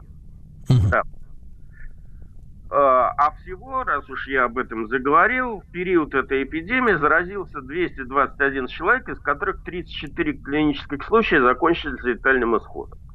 Значит, э, существует э, ну, в Америке такой центр по контролю заболеваний, который занимается в Америке борьбой с инфекциями.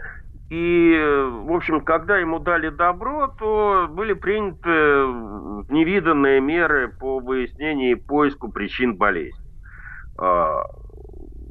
Ну, а исследовались трупы умерших, эксгумировались, там проводились разные исследования. Ну, в общем, где-то э, к сентябрю стало понятно, что искать надо э, непосредственно в Далласе и, скорее всего, в том квартале, где происходило, э, где, где происходил съезд. А, правда, пока медики безуспешно пытались э, как бы определить э, источник инфекции, носились по этому Далласу, брали э, пробы канализации, там, значит, водопровода, еще чего-то, вверх взяла версия отравления.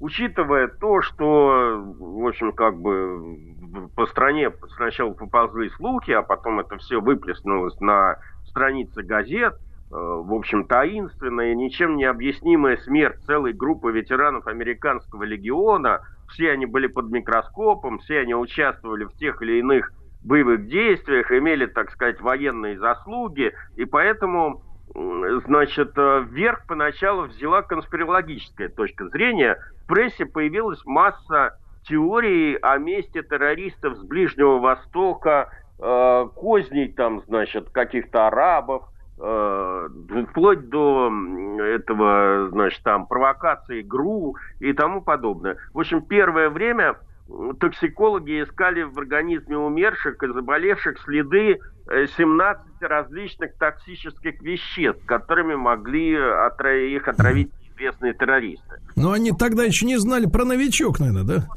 Я просто веду и дело, значит. Дело в том, что новичок как раз в этот момент только техническое задание получил. Его только в разрабатывать начали. Но я уверен, если бы они об этом было известно, то хайли э, лайкли, естественно, значит, все это списали бы на новичок.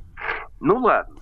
Значит, э, ну, э, долгое время главным подозреваемым был такой сплав, Э, в общем, они нашли в, эм, как бы, в повторно эксгумированных трупах умерших э, карбонил никеля.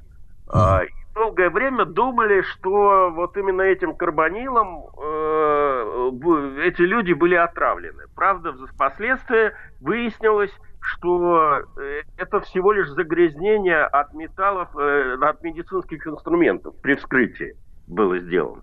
Вот. Э, ну, когда вот эта вот э, как бы конспирологическая точка зрения не нашла своего подтверждения, э, то врачи переключили свое внимание на пластик. И тут исследователей ждало фиаско. В общем, как бы к, к концу сентября никаких внятных этих самых причин вот эта вот служба американская назвать не могла.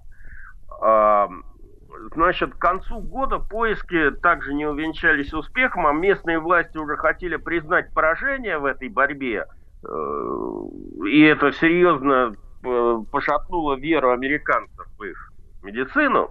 Но 18 января 1977 года вот, значит, эти со- сотрудники этой Центра по контролю заболеваний, а звали их э, Макдейт и Шепард, все-таки нашли в образцах, в образцах ткани одного из 34 погибших э, людей виновницу этого заболевания. Новую э, граммоотрицательную палочку. Это микроб такой. Э, который в силу своего особого строения клеточной стенки э, не окрашивается по методу грамма, и поэтому он как бы невидим там этим, если специальными методами как бы его не, не рассматривал. Значит, э, микроб получил название легионелла в честь печально известного события. Впрочем, оказалось, что на самом деле его не открыли, а переоткрыли. Первое научное описание вот этой самой палочки – Э, такой удлиненной бактерии э, относится еще к 1947 году. Тогда, правда, никто не мог заподозрить ее в дурных намерениях по отношению к Homo sapiens.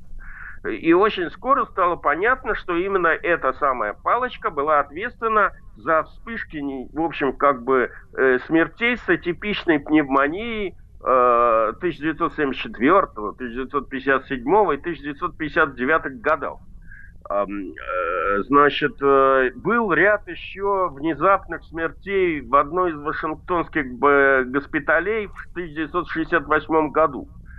Э, и стало понятно, что именно эти бактерии виноваты в распространении вспышки заболевания в городе Пантиак в Мичигане. Вот. И еще ряд случаев, включая лихорадка Форта Брак это разные формы вот этой вот, э, значит, возбудителем этого недуга является э, легенлилез. Если брать, э, если брать, так сказать, общее число смертей, вызванных этим микробом, то на самом деле оно очень небольшое. Всего 200 смертей в известной нам истории. Может быть, они были раньше, но зафиксированные вот от этой болезни всего 200 смертей. Значит, Э, установив причину этого заболевания, нужно было теперь понять, как она распространяется. Э, воздушно-капельным путем, там, еще каким-то образом, через прикосновение и тому подобное. Ну и, в общем, оказалось, что заразиться можно только вдохнув аэрозоль. Зверь в воздухе водных капель, да, в котором эта бактерия и путешествовала. А, ну, стали думать, значит, э, вот обследовать, опять же, это пространство, где происходил съезд, вот как, э, как каким образом, значит, эти ветераны могли надышаться э, этой аэрозолью. А, пришли к выводу чисто теоретически, что наиболее благоприятным условием для ее размножения в здании этого отеля может стать вентиляционная система. Ну и после этого этот отель стали, можно сказать, разбирать по частям, особенно ее внутренние вентиляционные шахты и прочее, как сейчас называют, э, климатическое оборудование, вытяжки и в поисках источника заразы. В конце концов, источником заразы оказался центральный кондиционер отеля, который стоял на вот. Оттуда по вентиляционным шахтам, э, значит, э, эта бактерия распространялась по всему зданию и уже с помощью, так сказать, вытяжек и вентиляционных э, решеток там э, распространялась по, по, по, по всем комнатам. Э, кстати говоря, вот этот вот случай привел, среди всего прочего, к ужесточению санитарных требований к кондиционерам. Как к бытовым кондиционерам, так и к промышленным. А, э, значит, э, средства передвижения вот этих вот бактерий тоже весьма экстравагантное. Дело в том, что они умеют жить в организме одноклеточных э, живых существ, организмов, амеб, которые, собственно говоря, и размножаются в системе кондиционирования отеля. А попав в организм человека, э, бактерии позволяют заглотить себя нашим э, иммунными клетками, которые борются против этих самых амеб, и там размножаются, поражая в первую очередь, естественно, слизистую. Вот. А, вот так была открыта эта болезнь легионеров, которая с тех пор известна и описана. Но Дмитрий по... Алексеевич, Дмитрий Алексеевич, а какая же управа-то на эту заразу?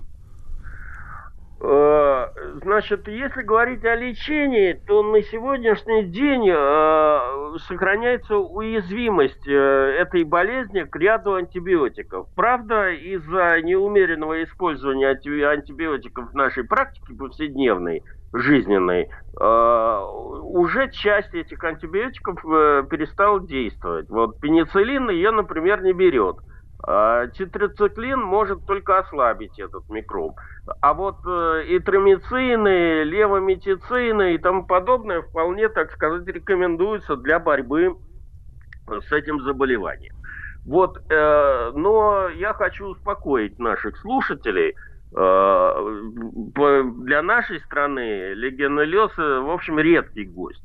Э, где-то я читал, что Э, ну, вообще говоря, у нас случается несколько десятков случаев за год подобных заболеваний.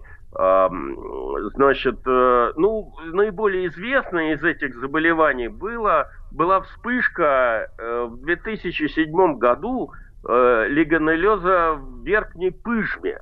Э, тогда заболело 160 человек. Ого. И не, не удалось спасти пятерых. А такого вот массового заражения этой болезнью я чего-то не, не, не нашел в нашей. Дмитрий Алексеевич, я так понимаю, что у болезни у этой нет никакой сезонности, да, а, особенной?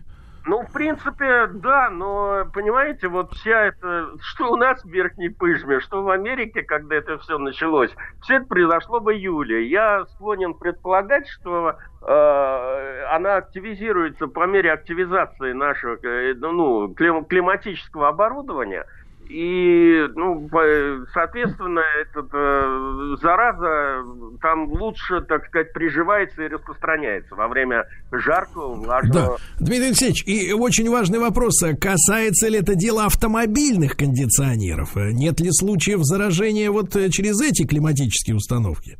Э, вы знаете, э, э, как бы специально я таких случаев не встречал. Я подозреваю, что вот эти вот ужесточения норм, которые произошло в 1976 году, повлияло.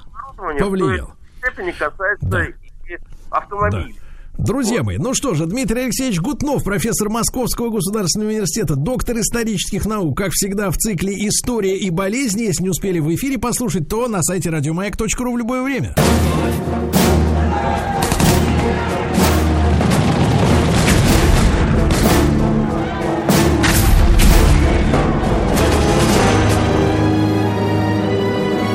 Гражданская война. Друзья мои, сегодня мы начнем наш новый цикл, новый исторический цикл, который будет выходить по четвергам в прямом нашем эфире. И я очень рад вновь э, слышать голос Василия Жановича Цветкова. Василий Жанович, доброе утро. Здравствуйте. Василий да. Жанович, профессор Московского педагогического государственного университета, доктор исторических наук. С Василием Жановичем мы, как говорится, не один пуд соли съели вместе, да, в эфире. Я обещал Василию Василию Жановичу, что мы будем и дальше продолжать работать. И вот мое обещание выполняется, да, потихонечку. Мы, конечно же, поскольку делали большой цикл о революции, да, о революциях 17 -го года в России, разумеется, вырывать из исторического полотна, из исторического контекста какие-то отдельные вот эти э, фрагменты невозможно, да, и мы, конечно же, хотели, хотели уже несколько лет, как продлить наш большой исторический цикл вот, истории гражданской войны, которая длилась несколько лет в нашей стране, да.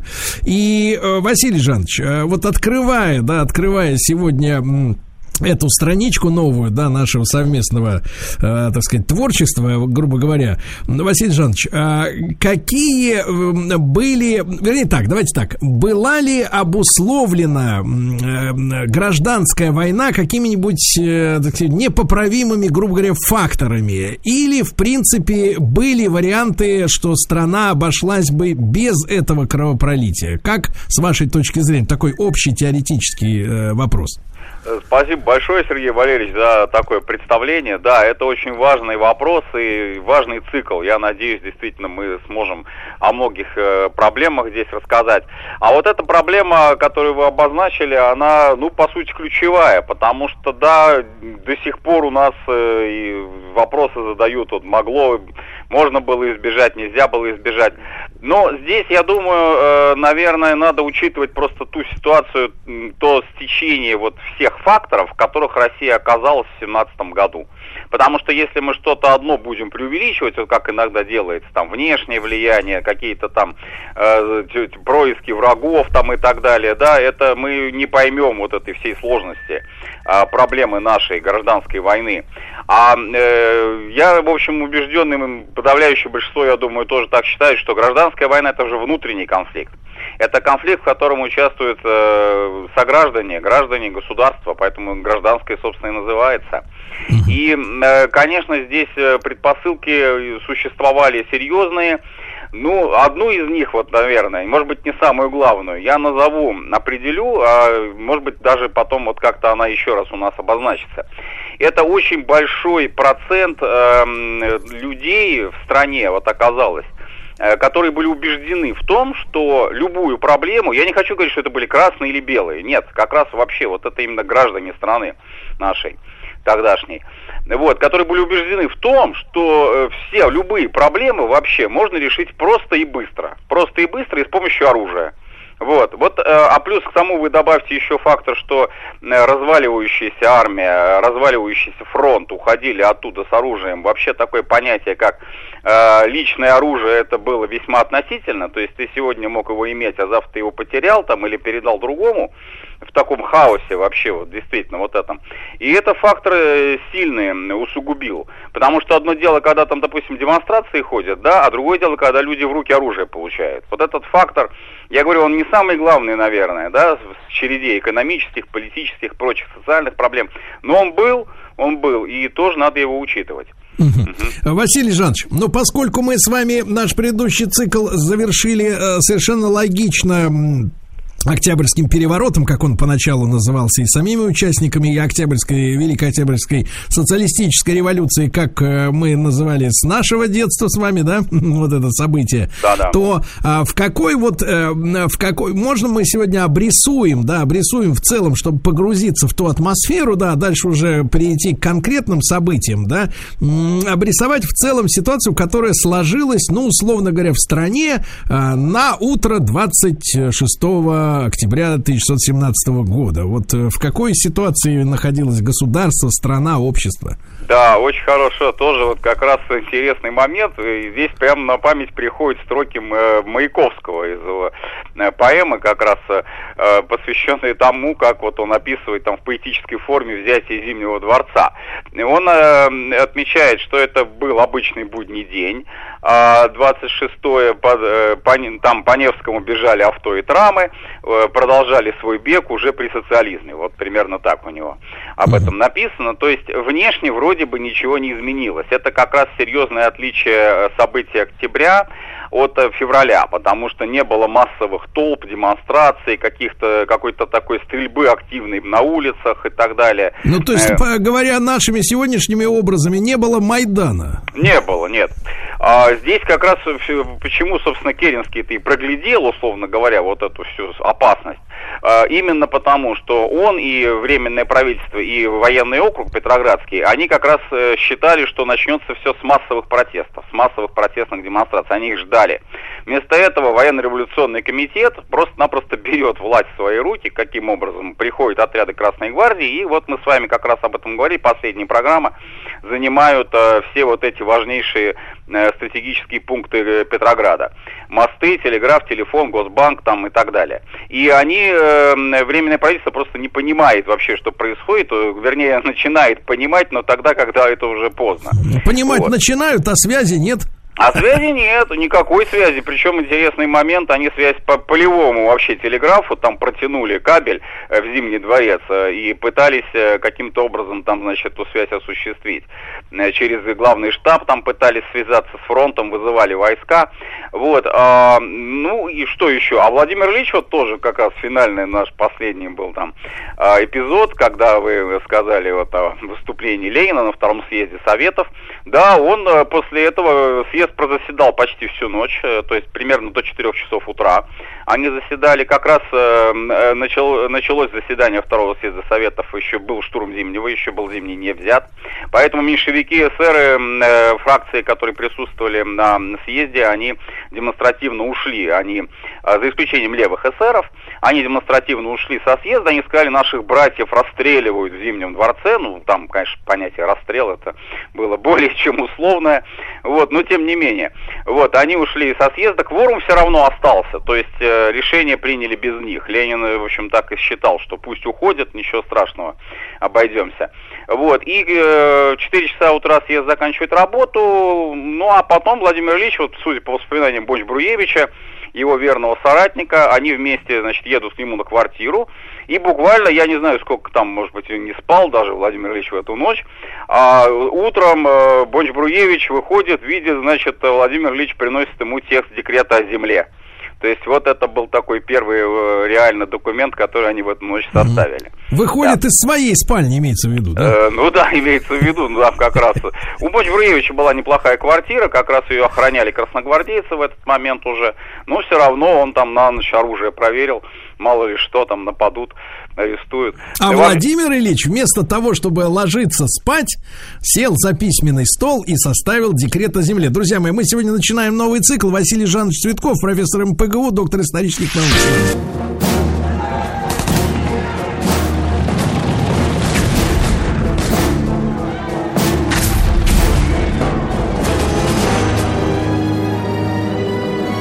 Гражданская война.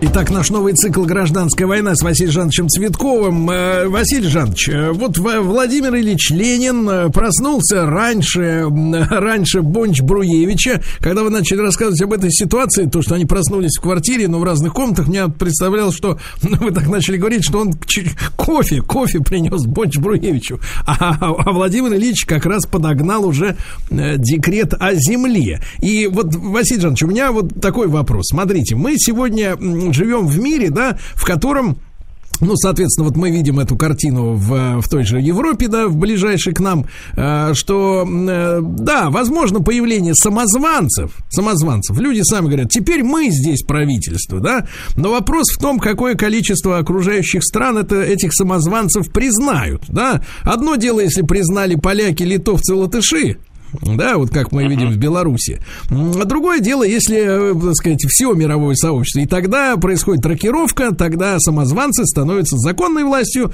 а те, которых они подвинули, отправляются в ад. Вот. А какая обстановка была с признанием большевиков вот на утро 26 октября? А, здесь э, ситуация была практически э, ну, никакой, потому что, э, во-первых, интересно, вот, кстати, сохранили свидетельства о поведении англичан, то есть их представители и посольства англичане, американцы, их посольства были непосредственной близости с Зимним дворцом, вот они, значит, по утру пришли, ходили по набережной, смотрели Зимний дворец, то есть там по впечатлениям есть воспоминания там представителя американского посольства, он вообще думал, что от Зимнего дворца там, наверное, ничего не осталось. Он был чрезвычайно удивлен, когда увидел, что Зимний дворец спокойно совершенно стоит на месте, ну только да, он там э, пробиты стены в нескольких местах, там простреляны прострелены следы от, от пуль, от осколков. И все, и больше ничего. А они были, конечно, сильно удивлены э, тем, вот опять же американцев это касается, потому что, собственно, Керенский воспользовался как раз машиной американского посольства, ну и он сам там, офицеры ему помогли, конфисковали а, машину секретаря американского посольства, он на ней уехал э, из Петрограда вот, э, под американским флагом якобы, его американцы там э, помогли, а на самом деле это была чистая конфискация они не хотели этого делать, вот, но они были очень удивлены тем, что так быстро вообще, э, ну, как говорится, исчезло временное правительство, да, вот пришла новая власть. Что делать с этой новой властью?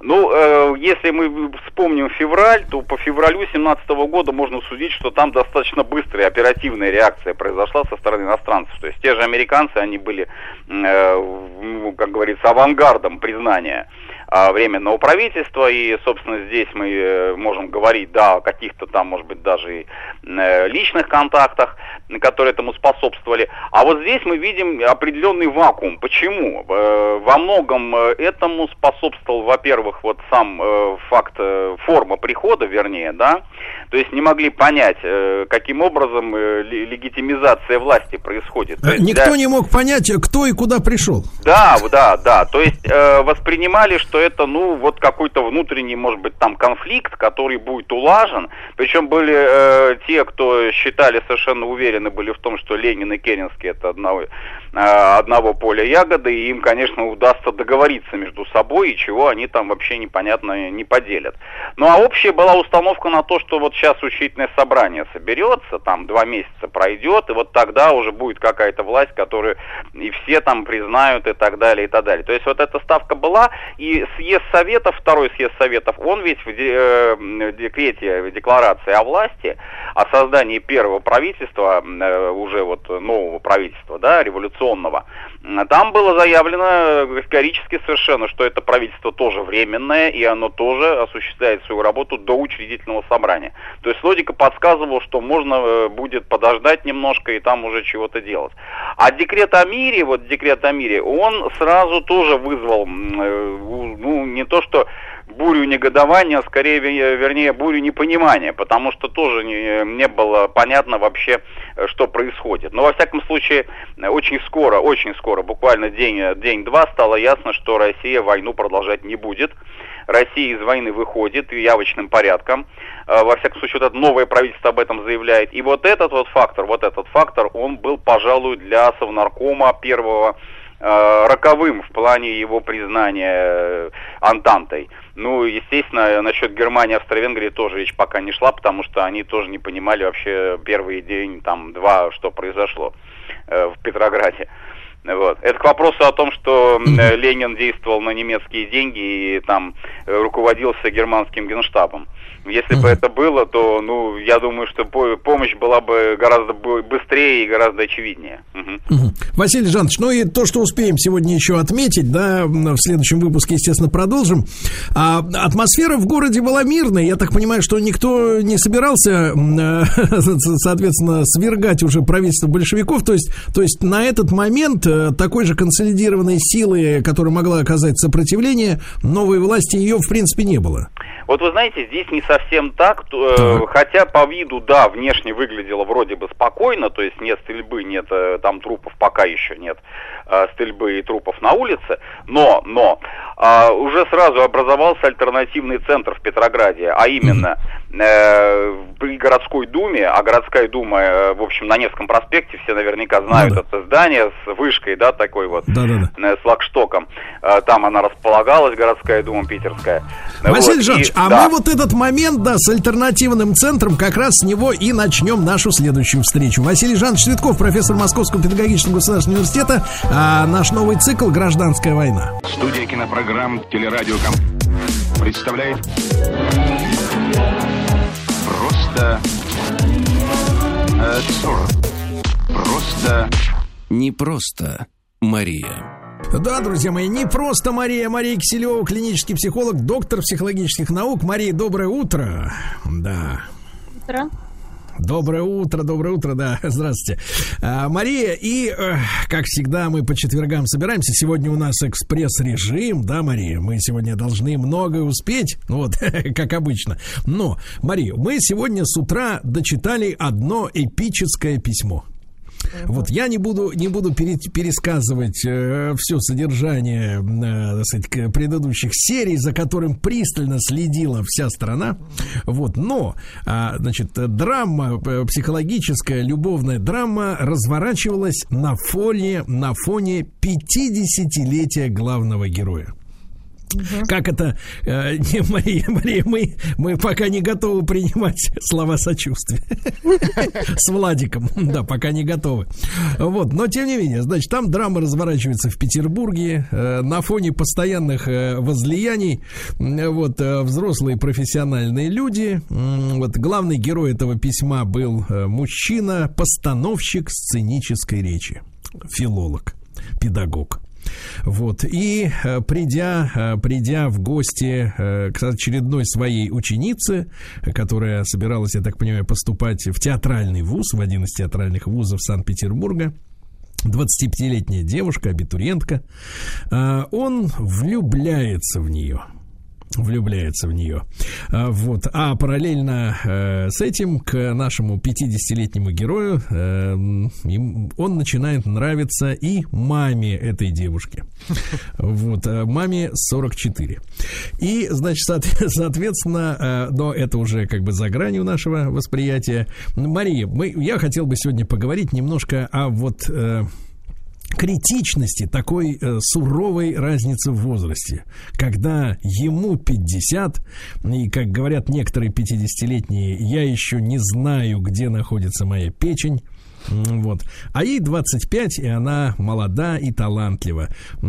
Вот с точки зрения медицины, э, какие риски э, оба этих участника любовной драмы несут, если они раскроют свои сердца навстречу друг другу? медицинский в каком? Физиологическом смысле или психологическом? Нет. Ну, в принципе, не за горами инфаркт. Но, безусловно, я думаю, что вполне нормально взрослому человеку влюбиться там в юное создание, которое, во-первых, интересуется тем же делом, э, которое с открытым ртом и большими глазами с восхищением на него смотрит. Э, тут и молодость, и энергия, и, в общем-то, такая омолаживание заодно и себя. Поэтому да. вполне естественная история. То же самое и с другой стороны. То есть это опыт, э, да, это мудрость, это такая сила. Угу. И опять же, если человек, э, ну, эта девушка интересуется, ну, хочет там добиться каких-то успехов и смотрит на своего преподавателя как на обладающего этими волшебными знаниями, качествами, угу. Конечно, это вполне может сыграть, и таких, безусловно, историй немало. Вот, то есть, то есть речь может, э, Мария, идти именно о таком вот э, профессионально-любовном союзе. Ну, физиологию никто не, от, не отменял, да, тоже люди сходятся по каким-то непонятным причинам, с физиологическим, mm-hmm. имею в виду, да, возникает желание тоже не да. а, у каждого профессора, каждой талантливой девушки, безусловно, в ней, значит, какой-то образ его идеала женского, да, тоже присутствовал, и такое происходит наложение, э, вот, которое да нет, как это происходит, то мы понимаем. А, Мария, вопрос в другом. Наложение. Вопрос в другом. Вот знаете, нам ведь часто э, достаточно вот сейчас в последнее время, да, женщины перестали стесняться в выражениях, да, и в принципе э, называют вещи своими именами. Вот когда у вас в словах прозвучала фраза э, там сила, опыт, там восхищение, там и так далее, и тому подобное, все это замечательно. Но сегодня женщины все чаще говорят, он же старый. Он же старый, э, потому что считается, да, в обществе считается, что для мужчины тянуться к юному телу, это естественно, да, но больше привлекает, чем, как говорится, морщинистое, вот как у него самого, вот, а от женщине, мол, типа, это как бы и не важно. Но ведь если сравнить молодого человека 25 лет и 50-летнего, я не говорю об ожирении, этого может и не быть. Он может подтянут и отжарен в солярии. Но, в принципе, он действительно выглядит по-другому, скажем так, мягко для моих, э, сказать, одногодок. Вот, э, выглядит по-другому. А неужели молодой девушке, для молодой девушки вот э, старость ее, так сказать, партнера не имеет э, никак для, для нее она не имеет никакого значения. Слушайте, ну вы загнули. 50 лет старость. Уже ни одна женщина себя не считает, хотя там все намного сложнее с этим. А нет, тут нет, мужчина. Нет, нет, Мари, Мари, то, что он сам-то... Лучше, чем то, что он сам не считает, это понятно. Посмотрите на нас с Владиком, мы чувствуем себя, как будто нам 15, и мы капитаны. Вот, но в бескозырках. Но, но я имею в виду о разнице. В 25 лет э, люди, которым 50, э, выглядят пенсионерами. Хотя, конечно, мы все уверовали в пенсионную реформу и понимаем, что, в принципе, это еще юность. Ну, ну, ну, если серьезно, серьезно, ну раз 25-летней девушке может физически нравиться мужчина на, ну, в такой кондиции, скажем так. Слушайте, ну если он нормально за собой сидит, я думаю, что вполне возможно, потому что, слушайте, 25-летние юноши порой, ну, честно говоря, омерзительны. О. Омерзительно? Я думаю, что в любом возрасте есть свои, как сказать, э, ну, в общем, вот я к чему говорю, что вообще, ну, безусловно, восприятие возраста это очень такая субъективная вещь. Есть, естественно, физиологические процессы, которые, ну, невозможно остановить, естественно, там люди стареют, но 50 лет э, это точно не тот возраст, когда человек уже, ну, дряхлая развалина при любых раскладах. Да? Это хорошо. уже скорее зависит от человека. Более того, что если человек в 50 лет выглядит хорошо, а вы а вот смотрите, есть еще такая логика, да, ну, безусловно, можно, ну, во-первых, повторюсь, да, 25-летние юноши, бывает и обрюзгшие, и какие-то нечесанные, немытые, знаете, неаппетитные. Нет, нет, бывает, что и медведь летает, это понятно, но мы в целом, так сказать. Пород, да, поэтому в данном конкретном случае мы не можем сказать. Но то, что э, вполне вероятно, что этот мужчина оста- остается привлекательным, ну, почему бы и нет. Угу. То есть ну, здесь, здесь нет никакой перверсии, да, вот в этом смысле? Я думаю, что я не вижу, да, ничего Хорошо. естественного. Да. Вопрос, что, ну, то, что вы задали, что иногда женщины говорят, что, ну, что считалось, что им все равно, как выглядит мужчина, ну, и такие есть. Так же, как и мужчины иногда считают, что внешние качества, ну, внешние, внешность там не самое главное. Я думаю, что теперь сейчас... Вся европейская история как раз нам и говорит, что на внешность Смотрите, как там выглядят дамы, да, все угу. как-то спокойно относятся. И они живут с этими дамами, да. Угу. Нет, ну дамы, дамы в Европе позволяют мужчинам шире смотреть на вещи, и, так сказать, да. Я понимаю. А, вот, а, Мария, но вопрос-то психологический. Больше, я же понимаю, что вы все-таки не андролог, как говорится, да? А, а, так сказать, э, не зря диплом так долго шел при помощи Почты России, так сказать, э, к вам на адрес. Ну вот, э, вы же все-таки, так сказать, доктор. И э, психологических наук. Мария, вопрос-то, конечно, прежде всего в разнице поколений. Я понимаю, физиология это очень хорошо, опыт его очень хорошо, молодость ее замечательно. Но это эти люди, я даже больше скажу, они рождены в разных странах в разных странах, понимаете? А, они рождены при разном, при разном социальном строе, при разных, извините, стандартах здравоохранения и образования. То есть у них нет ничего общего, кроме русского языка, который и то, извините, может быть, э, сказать, э, по-разному использован, да, людьми. То есть у людей нет бэкграунда. Он смотрел, извините, как я себя понимаю, «Спокойной ночи, малыши» и этого, как его, Чиполлино и «Ну, погоди», а она смотрела в лучшем случае Симпсонов, понимаете, в детстве. Чипа да? и Дейла она смотрела. Да, и этот единорог э, э, в цветах радуги являлся в мечтах. Это разные люди, они просто разные, это как иностранцы. Разве они могут быть вместе? Ну, иностранцы тоже бывают вместе. Но я соглашусь, что, конечно, э, важность, да, то, что это разные поколения, а поколение у нас считается 25 лет, да, как бы, если люди, э, как сказать, попадают в этот временной период, то а, как бы они могут относиться, условно, да, к одному поколению. Если уже больше, действительно, уже возникают э, такие непонимания могут возникать. Но мы же не говорим, что они собираются жить вечно, долго и счастливо, точно так же, как и ровесники. То есть в чем, ну, то есть идеальных, наверное, отношений нет, да, или человек, каждый человек себе ищет то, что, с кем и как ему комфортней. Да, садисты находят мазохисты, некоторые девочки, которые вот чувствуют, что им нужна больше забота и опека, да, они находят себе таких более папочек, да, ну, неизвестно, какой брак, в общем-то, продлится дольше и будет плодотворней. Да? Кто-то там. Брак садиста с мазохистом менее, меньше шансов имеет. Там можно, в принципе, э, может закончиться ресурс. Нет, ну, садист с мазохистом, почему? У них прекрасные отношения будут, пока кто-то не решит поменять свою ориентацию там. Поэтому здесь э, сложно, да, то есть мы не можем говорить, что эти отношения чем-то хуже или неправильнее, чем отношения другие. Мы можем говорить о рисках, да, которые возникают, да. могут возникнуть в этих отношениях. Безусловно, вы правильно сказали, что когда закончится вот это очарование э, там, молодостью, талантами, опытностью, да, которые совершенно можно понять там, да, придется, если, если они решат жить вместе, конечно, могут возникать сложности действительно вот в том, что люди выросли и воспитывались в разных эпохах, в разных песочницах, разные могут быть ценности, но мы не знаем, как воспитывали эту девочку, может быть, там в лучших традициях там Советского Союза, ну, такое что же возможно, ей как раз сложно рядом там с привольной молодежью. Да, На Макаренке выросла, да?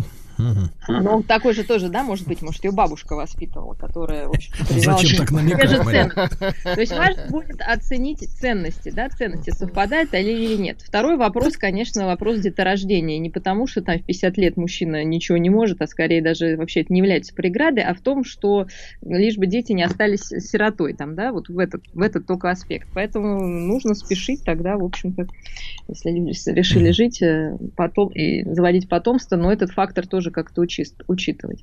Угу. То есть вот эти Мария, риски, да, Мария, потом, а что вот... она большой, хотя, понимаете, это все настолько индивидуально, и в практике случаи бывают и ровесники вместе, ну, да, ровесники создали семью, uh-huh. и там муж погибает, там, или с женой что-то происходит в достаточно юном возрасте. И никто не даст гарантии, да, что если вы э, живете с ровесником, у вас будет все отлично, и наоборот, что если вы там нашли себе супруга в другой возрастной категории или супругу, что все будет плохо и не так. Главное, чтобы у людей были действительно точки соприкосновения, общие цели, э, чувство доверия, безопасности, интересы другу, и тогда уже возраст, в общем-то, не является таким важным. Мария, конечно, конечно, ваша фраза о том, что люди и случаи такие разные внушают мне, в меня, в меня внушают мне некоторые, некоторые опасения, потому что мы уже несколько десятилетий живем в настолько типовом обществе, когда у каждого Kia Rio, у каждого iPhone или там, или Гнусмос, вот, у, мы все находимся в одинаковом бульоне, мне кажется, вот, который волей или неволей, и этому, например, подтверждение, мне кажется, тягу, тяга молодых и не очень женщин э, приобретать, в том числе при помощи пластической хирургии и различных инъекций, одинаковые лица себе одинаковые, да, мы же переживаем настоящий бум унификации людей. И все это, мне кажется, напрямую связано с унификацией вообще всего. У нас, у нас все одинаковое. У нас у каждого дома стоит э, этот самый одинаковый холодильник и одинаковый шкаф из Икеи. Понимаете, да? И люди, люди, мне кажется, начинают мыслить э, тоже шаблонно и стандартно. Но, Мария, я вот о чем хотел вас спросить. А э, играет ли роль э, как раз фантастическая разница в жизненном опыте между этими людьми? То есть человек, который прожил 50 лет, ну, конечно, если он прожил их, может быть, в местах не столь отдаленных, у него гражданского опыта немного. Хотя, в замке сказать, Ив хотя, прожил. Хотя, да, в железной маске он узник прожил, да. Вот. Но, тем не менее, в два раза просто больше жизненный опыт. Если учесть, что первые там 10 лет отбрасываются просто в ноль, потому что для взрослой жизни э, там предподростковый период значения вообще, наверное, не имеет особенно, то, в принципе, она подросток по жизни жизненному опыту, а он уже взрослый такой человек. Интересно ли, может ли быть интересно вместе людям, э, один из которых уже прошел через какие, какие-то этапы и уже туда возвращаться не хочет, да, а юному человеку все хочется вот это попробовать, и надо попробовать, а старший его, так сказать, говорит, да ладно, не пойдем никуда, я уже все это видел, а ты без этого обойдешься. Вот эта разница в опыте в жизненном, она существенна для людей если этот мужчина будет ограничивать э, желание там девушки, не знаю, там... Клубиться, например. Но вы, может, ей это и не нужно, да? Я думаю, что если бы ей нужно было клубиться, она не стала бы связываться с, со взрослым человеком. Потом до 25 лет, по-моему, уже все наклубились. У меня такое ощущение. Вот. То есть это все-таки удел там 18-летних э, товарищей. Вот. Но опять же, это, ну, они должны об этом договориться. Да как мы им скажем, что ты должен или не должен, не знаю. То есть, если ей интереснее с ним, и ее опыт для нее, э, его опыт для нее это некое обогащение, ради бога. Если он будет ее ограничивать, конечно, эти отношения не продлятся, но развалится, хорошо. Как и многие другие. То есть мы должны понять, что отношения сейчас настолько нестойки, что цепляться только за разницу возраста как критерий, что так делать плохо и нельзя, и это будет плохо закончиться, ну просто смешно. Потому что, нет, потому что нет примеров, какие отношения хорошие. Между ровесниками, сколько они длятся? Два года, ну, ну наверное, тоже не самый лучший вариант. То есть да, уже ну, вообще ну... отношения это что-то такое, вот вы говорите, все унифицировано, но отношения, к счастью, остаются, ну, они вроде похожи, да, но если вы начнете разбираться поближе, окажется, что там все очень интересно, да, как, как строится, uh-huh. да, эти взаимодействия. Главное, чтобы люди совпали, да, в каких-то важных ценностных моментах. Хотя бы да. на какое-то время, да, никто уже даже не хочет там, мне кажется, и не стремится или не к вечности. Да, к вечности. Да. Мария, ну вот я уже в начале пробросил да, пару слов о том, что в этот роман между ученицей и постановщиком сценической речи вкралась 44-летняя мама, м- значит, соответственно, вот э, этой героини, да, э, которая, в общем-то, поначалу принимала участие самое деятельное в занятиях по постановке речи и всячески, всячески показывала педагогу, что в принципе, ему надо интересоваться не дочерью, а ей. Ей, да, тоже женщина одинокая. И вот эта ситуация, когда мужчина ну, по вашей версии, в полном расцвете сил, да, влюблен в дочь, а мать, соответственно, девушки его ровесница. Вот этот, как говорится, треугольник семейный, насколько он э, псих, психически опасен для, и, э, так сказать, может быть, составит вот, таким устойчивым? Слушайте, ну смотрите, если живут две одинокие женщины, да, одна 25 лет, другая 44, появляется какой-то там, видимо, интересный мужчина, да хоть какой. Да, ну, хорошо, вот они в него вцепились. Одна вцепилась как в мужчину, как замену отца, молодая, раз там нет, да, папы, судя по всему, а вторая, ну, вот просто как в мужчину, да, который ей нравится. Вот. Ну вот, а для мужчины этого 50-летнего в расцвете силы, это, представляете, какое нарциссическая подпитка-то, а? Все его любят. Он и папа, он и муж. Да. Удобно. Слушайте, ну это юмор, я понимаю, да, но если серьезно. А, теща же, вот, вот какими, какими, кстати говоря, вот э, мотивами может руководствоваться теща в данной ситуации? Одинокая. Она пока, не знаю, может, она, она знает о том, что у них там любовь Конечно, между... она хочет помешать этой любви. Ну, конкуренция. Конкуренция нормальная женская. Ну вот. В общем-то, если, ну такая, да, фигура, видимо, этот э, профессор или кто там преподаватель. Учитель э, речи. Ну, в общем, он замкнул вот этот, понимаете, нужен был третий, да, за которым борьба, который становится вот во главу этого треугольника, и вполне нормально, характерно для любой семьи такая борьба за вот папу мужа, да. То есть, так классически на самом деле все устроено. Угу. Даже каких-то загадок появляется мужчина, мама с дочкой сознательно, бессознательно борется, да, там, за внимание либо настоящего мужа папы, да, либо вот сейчас за э, того, кто встал на это пустое место. Который, вот, э, святое место пусто не бывает. Поэтому вот у них борьба. Но сложная конструкция, она, конечно, болезненная. Вот в, той, э, в том контексте, который вы рассказываете. То есть было пустое место, на него встал ну, человек, который просто его наделили некими качествами, да, этого преподавателя. В общем, я бы на его месте делала ноги. Вы знаете, там история в том, история в том, что он однажды, однажды смылся уже от этих, от этих женщин, а потом случайно судьба. судьба опять свела его с ними. Сначала с младшей, потом на эскалаторе со старшей, да. И вот, значит, соответственно, вот видите, иногда от знаков судьбы ведь не уйдешь. Тут, видимо, пожалеть можно только о том, что у мужчины нет близнеца брата. Причем помоложе, да? Могли, могли, да, близнец, но лет на 30 моложе, и тогда бы, конечно, разрулили бы всю эту ситуацию. Но в этом случае, мне кажется, вот надо женщине и мамаше вспомнить это любимое женское выражение «я ж мать». Вот, и как-то отречься от этих вот, да, поползновений, да. Вот. Но в итоге, в итоге счастливо-то зажить втроем ну хотя не, не смогут. Всякое бывает, да? Нет, не сейчас всякое бывает, а мы говорим об, да, о норме, да, Мария, о клинической норме. Надо, да, проработать эту ситуацию. А нет, ну, понимаете, самого преподавателя это тешит его самолюбие. Ну, Почему? Ну, конечно.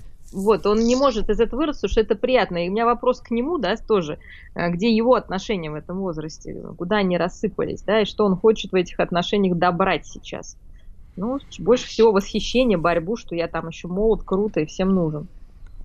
Вот, поэтому... Но мамочки мы можем сказать, чтобы она угомонилась? Ну, конечно. Но если уже сложилась ситуация такая нездоровая, то она да. не перерастет в нормальную. Ну, конечно. Надо... Не перерастет. надо да. К сожалению, молодым, к сожалению, молодым, ноги конечно. надо делать во второй раз. Друзья мои, Мария Киселева, клинический психолог. Наш проект не просто. Мария, Мария, огромное спасибо.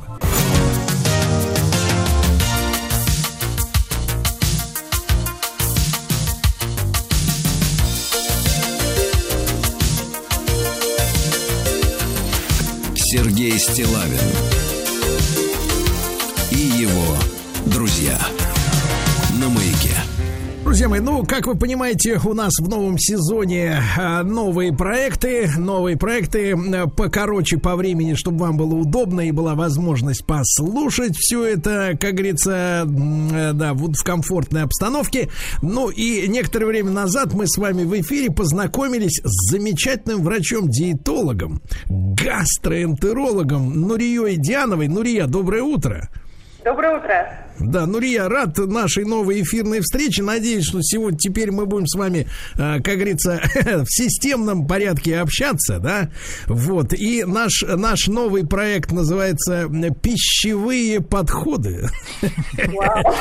Да, такой военный какой-то, мне кажется, армейский. Подходцами, да. Да, армейский термин, да. И сегодня, сегодня мы назвали нашу, нашу программу, ну, возможно, мы и на следующий раз перенесем также продлим этот разговор, называется День худеющих. вот. Ну, Рия, но я, вы знаете, вот как анонимные алкоголики, которые, судя по западным фильмам, главное, что должны сделать в своей жизни, сказать, я алкоголик. Вот, то и все жирные люди Земли, как и я сейчас, должны признаться, да, я жирен. вот, ну, Рия, но вот я хотел бы сначала вот задать вам такой теоретический вопрос, поскольку вы знаете же, да, вот есть вы, вы врач, вы гастроэнтеролог, вы специалист.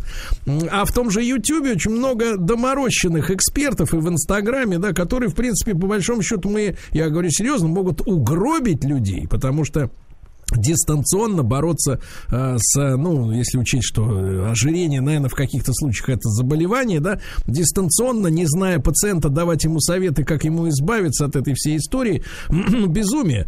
И вот такой вопрос. Считаете ли вы, Нурия, что э, ожирение, как в некоторых э, источниках говорится, является ли всего лишь внешним симптомом, то есть внешним проявлением неких внутренних проблем? То есть это вот, ну, как э, при каких-то заболеваниях сыпь появляется, да, на коже, ну, вот, а при других жир выпячивается. Э, или ожирение это само по себе, так сказать, просто обжорство. Ну, вы знаете, Сергей, а, на самом деле ожирение все-таки это заболевание. Как-то не странно, здесь э, есть э, специальный код МКБ, да, классификация болезней медицинских обязательно, да, это заболевание. Но, вы знаете, вот здесь можно сказать, что а, ведь а, есть а, пациенты, люди, да, у которых только начальные стадии избыточного веса и еще нет запущенных э, механизмов других заболеваний, собственно говоря, каких-то сопутствующих гипертонии. То есть вот они реально много ели, мало двигались и, скажем так, да, то есть поднабрали веса лишнего, и если им провести биомпедансметрию состав тела, и при этом провести небольшой чекап, так вот, состояние организма, то реально есть такие пациенты, у которых есть просто лишний вес, и пока нет никаких других сопутствующих заболеваний. Вот только с таким человеком, причем молодым, да, как правило, а, все-таки после 40 и после 35 уже очень большой а, список заболеваний, могут иногда, возможно, работать вот те самые доморощенные, как бы, да, у кого есть личный опыт а, или м, небольшие знания, знаете, как бы не клинические, не врачебные, а такие на, ули, на уровне курсов, я бы сказала, да, вот они могут работать с условно здоровыми, в кавычках, такими людьми, у которых нет а, других а, ограничивающих каких-то состояний. Вот mm-hmm. я беру в работу всех, я вообще никого не боюсь. У меня в начале моей практики худели пациенты с циррозами печени, в стадии компенсации, конечно, да, оговорка, то есть понятное дело, когда, э, потому что даже у такого... Вообще, вообще, Нурия, Нурия, такое ощущение, вижу у вас уже с хлыстом и в костюме, в латексном костюме надзирательницы, которая говорит, у меня худеют все. Жестко, жестко звучит, особенно в сочетании со словом чекап. Вот, не все, может быть, помни, поняли, о чем идет речь. Речь идет о проверке, да? Нурия, но в таком случае, в таком случае, смотрите, с одной стороны, мы же с вами э, находимся в общественном пространстве, но уважаемой радиостанции, да, нас слушают все. А с другой стороны, мы должны вести речь, а, так сказать, вот о подходах э, к худению, да, к похудению. Если, конечно, вообще вот смотрите, э, такое распространенное мнение, Нурия, что если человека не беспокоит, можно и так про послушать, да, если ему комфортно в таком теле, ну, то есть, если источниками мысли о поху... мыслей а, о похудении являются только соседи, люди в транспорте или друзья какие-нибудь говорят, вот, мол, Владику, Владик, тебе бы нехорошо бы скинуть килограмм 5-10, да, вот, например. Вот. А если самому-то человеку внутри комфортно, вот это ложная успокоенность, когда человеку внутри, э, так сказать, он жирен, но ему хорошо. Вы знаете, это а, до поры до времени. Здесь все очень просто контролируется. Вот а, для того, чтобы не фантазировать, а действительно ли а, а, я как бы имею избыточный вес. Ну, во-первых, есть какие-то очень простые, такие, знаете, примерные скрининговые простые подсчеты, прям реально, ну, очень простые. Ну, например, да, а, рост минус 105 для женщин – это примерный вес, в котором ей нужно находиться. Очень примерно, да, мы сейчас говорим вот вообще, вот любого человека так может себя проверить. Мужчина – это примерно рост минус 100. И мы уже можем понимать, вообще мы приближаемся вот к этой почти идеальной а, массе тела, рекомендованной, да, она не учитывает многие особенности, а, действительно более там астеничный тип телосложения и так далее. Но есть же индекс массы тела, тоже элементарная формула, которой пользуются врачи. Она, правда, с чувствительностью 65%, да, то есть двух из трех она будет точна. Причем у женщин более точна, чем у мужчин. Знаете почему? Потому что у мужчин больше, в принципе, мышечной массы, да, как бы, и поэтому эта формула у мужчин имеет какую-то определенную погрешность. И, следовательно, ну, сходите вы, первое, к терапевту, как минимум, да, а, и спросите, а у меня действительно есть какие-то уже проблемы, связанные с лишним весом, да, ну реально вот там гипертония первое, что чувствительно, а, заболевание почек, поджелудочная железа, сахарный диабет, да, то есть вот, вот то, что цепляет первое на слуху, а, а, а, а потом а, принимайте решение, надо вам это действительно худеть или нет. К сожалению, до поры до времени ожирение не ощущается, кроме как, возможно, усталостью повышенной и одышкой, и, может быть, болями в ногах, суставах, пояснице. Ну, это все какие-то вот такие субъективные моменты, которые а, влияют на ваше качество жизни, работоспособность, выносливость, я бы так сказала. Вот, смотрите, пример из нашей клиники. У нас недавно сломался лифт. Не работал, по-моему, чуть больше недели. Ай-яй-яй. И когда четвертый этаж, ну, вы знаете, у нас есть пациенты, которые не movable, что называется, а им нельзя, они не могут подниматься на другие этажи без лифта, и у нас много оборудования было спущено вниз на первый этаж для удобства пациентов. Но все ходили, немножечко вздыхались. Я когда по лестнице под, э, сама шла, да, э, тоже говорила, сбылась мечта диетолога, все на лестнице, представляете, да, как, как бы такой момент, но у всех была одышка. Эм, вот эти вот симптомы, которые говорят о том, что люди ну, мало двигаются, и вот тот самый лишний вес, э, он сказывается на нашем таком самочувствии. Сделайте биоимпеданс, э, узнайте реальность. Если у вас действительно есть жизнь, тогда думайте. А вы знаете, а, вот к вопросу о том, а, что это а, мнение других специалистов, да, а, то а, есть такое понятие а, в диетологии мотивация, в похудении конкретно, да, мотивация, и она бывает внешняя, а бывает внутренняя. Вот если человек ощущает потребность по здоровью, и у меня большинство таких именно, которые приходят уже, э, и они уже устали от всего, они все напробовались, и они уже хотят просто хорошее качество жизни, научиться чему-то, да, то есть это вот от здоровья, а посыл, это внутренняя мотивация, она очень мощная она очень долгая, скажем так, да, с точки зрения действия. А бывает внешнее, когда нужно к свадьбе, к дню рождения, потому что кто-то сказал, потому что муж напел, сказал во время там, не знаю, близости, ты что-то толстое, у тебя вот тут вот отвисает. Тут, да вы что, Нурия, Нурия, а? неужели вы можете представить себе мужчину, который во время близости оказывая, как говорится, ласку своей женщине, вдруг ей скажет в этот момент, что она толстая. Это что ж за фашисты-то какие-то такие же уже? Вот приходят пациенты, которые, э, ну, говорят, я говорю, а что, почему решили снижать вес? Я всегда спрашиваю, и когда я вижу, что, возможно, может быть, меня, меня внешне, например, пока не прошли, я, я всегда спрашиваю, ваша цель, за сколько вы ее хотите достигнуть, и почему, для чего в конце, что человек сказал, я хочу вот столько на столько, за столько-то, говорит вот это вот внутреннее для чего. И вот когда выходит внешняя мотивация, очень сложно с таким пациентом работать. Знаете почему? Он будет это делать ровно до момента достижения цели, а потом не будет знать, что с этим делать, либо бывает такая история, мужчина, вот у меня был реально в самом начале практики случай, молодой человек очень хотел понравиться девушке, ему примерно было 24 года, а, вот реально лишний вес есть, при том, что он такой и гиперстеник, то есть он в принципе такой мощный, но там реально лишний вес, очень хотел понравиться. И вот он худел ради этого. И парадокс, знаете, в чем заключается?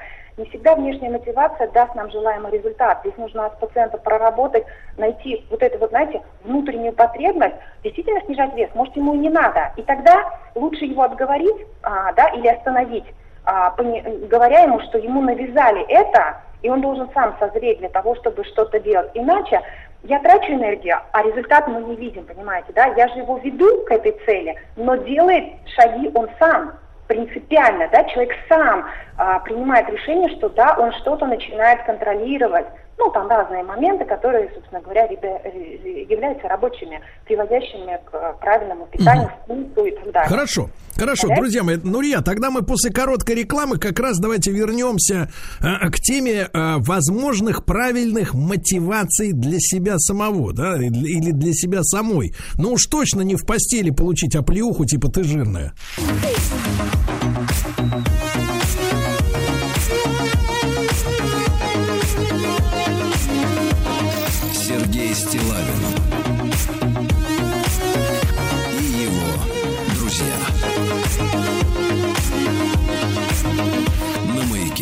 Ну что же, друзья мои, Нурия Дианова с нами, врач-диетолог, гастроэнтеролог. И вот вопрос действительно мотивации, да, и такой мотивации, которая позволит человеку не один день, например, там э, сидеть, огурцы есть они свежие, вот, а вот продержаться достаточно много, несколько недель, а то и месяцев, да. Вот э, с вашей точки зрения, Нурия, вы же разговариваете с пациентами, какой у нас спектр мотиваций правильных? Смотрите, самое интересное, так как ко мне приходят действительно люди отчаявшиеся и уже намучившиеся, да, то они имеют какие-то свои заболевания, а свой прям реально опыт качели туда вверх. И у них первое, что, конечно, самое главное, они когда озвучивают, они говорят, что они хотят а, не чувствовать, вот одна из моих пациенток, она имела хроническую сердечную недостаточность, да, а, то есть она а, одышка, да, и очень быстро усталость, пройдет там какое-то количество шагов и устает.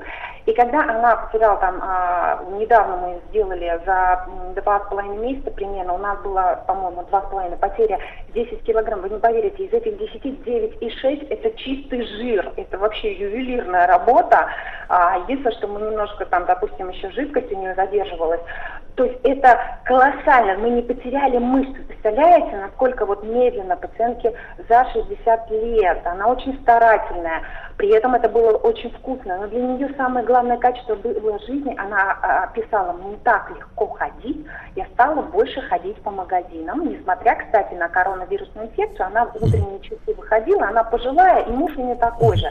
Иногда, и она говорила, что вот мне приносят не то, что нужно, вот эти службы, которые помогают, да, так как она уже у меня была, что называется, прошаренная, такая, да, а, знает, что ей нужно покупать, какие продукты, и а, она предпочитала делать выбор сама. И она говорила, я, я говорю, а что у нас с активностью? Наверное, сейчас упала из-за того, что вы на самоизоляции. Она такая, ну, я вспомнила ваши рекомендации и начала подниматься вверх на нашем а, высокоэтажном здании.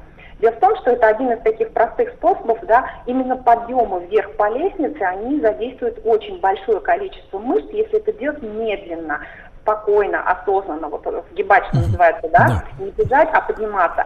И она Мария, да, да, Нурия, но только вы должны понимать, э, вот ваша пациентка, она сразу начала ходить по магазинам, это не мужской стимул. Мужчины ненавидят ходить по магазинам. Вот. А были ли, были ли у вас мужчины, пациенты мужчины? Вот мужской пример, э, так сказать, мотивации, да.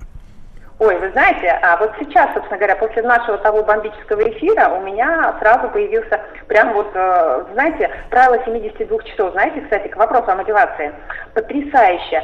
Если человек при, э, решил для себя какой-то э, запустить что-то в жизни своей, изменить, вот вообще это касается бизнеса, здоровья, чего угодно, у него есть 72 часа, если он максимально хоть один маленький шажочек сделал в эти три дня, это говорит о его действительно серьезной мотивации. И у меня а, эфир закончился, наверное, в течение часа мне написал в Инстаграме а, мой пациент, который сейчас дает очень классные результаты, вы с ним даже знакомы. Вот, и вопрос в том, что а, ему настолько комфортно, он все это делает, и качество жизни, а, у него есть заболевание, и он хочет это все привести, контролировать начать свою жизнь. И он говорил, да, мне хочется меньше одышки, да, я не хочу чувствовать а, боль в суставах, поясницах, да, я хочу, чтобы мой сахарный диабет был а, в лучшей степени. А, скачки давления появились недавно, до нашей с ним встречи, да, и он понимает, что его самостоятельные а, попытки, они а, то дают снижение, он потом быстро опять набирает, потому что он не знает, как это удерживать. Mm-hmm. Да? То есть, ну, Рия, погодите, погодите, у меня так получается картинка, как это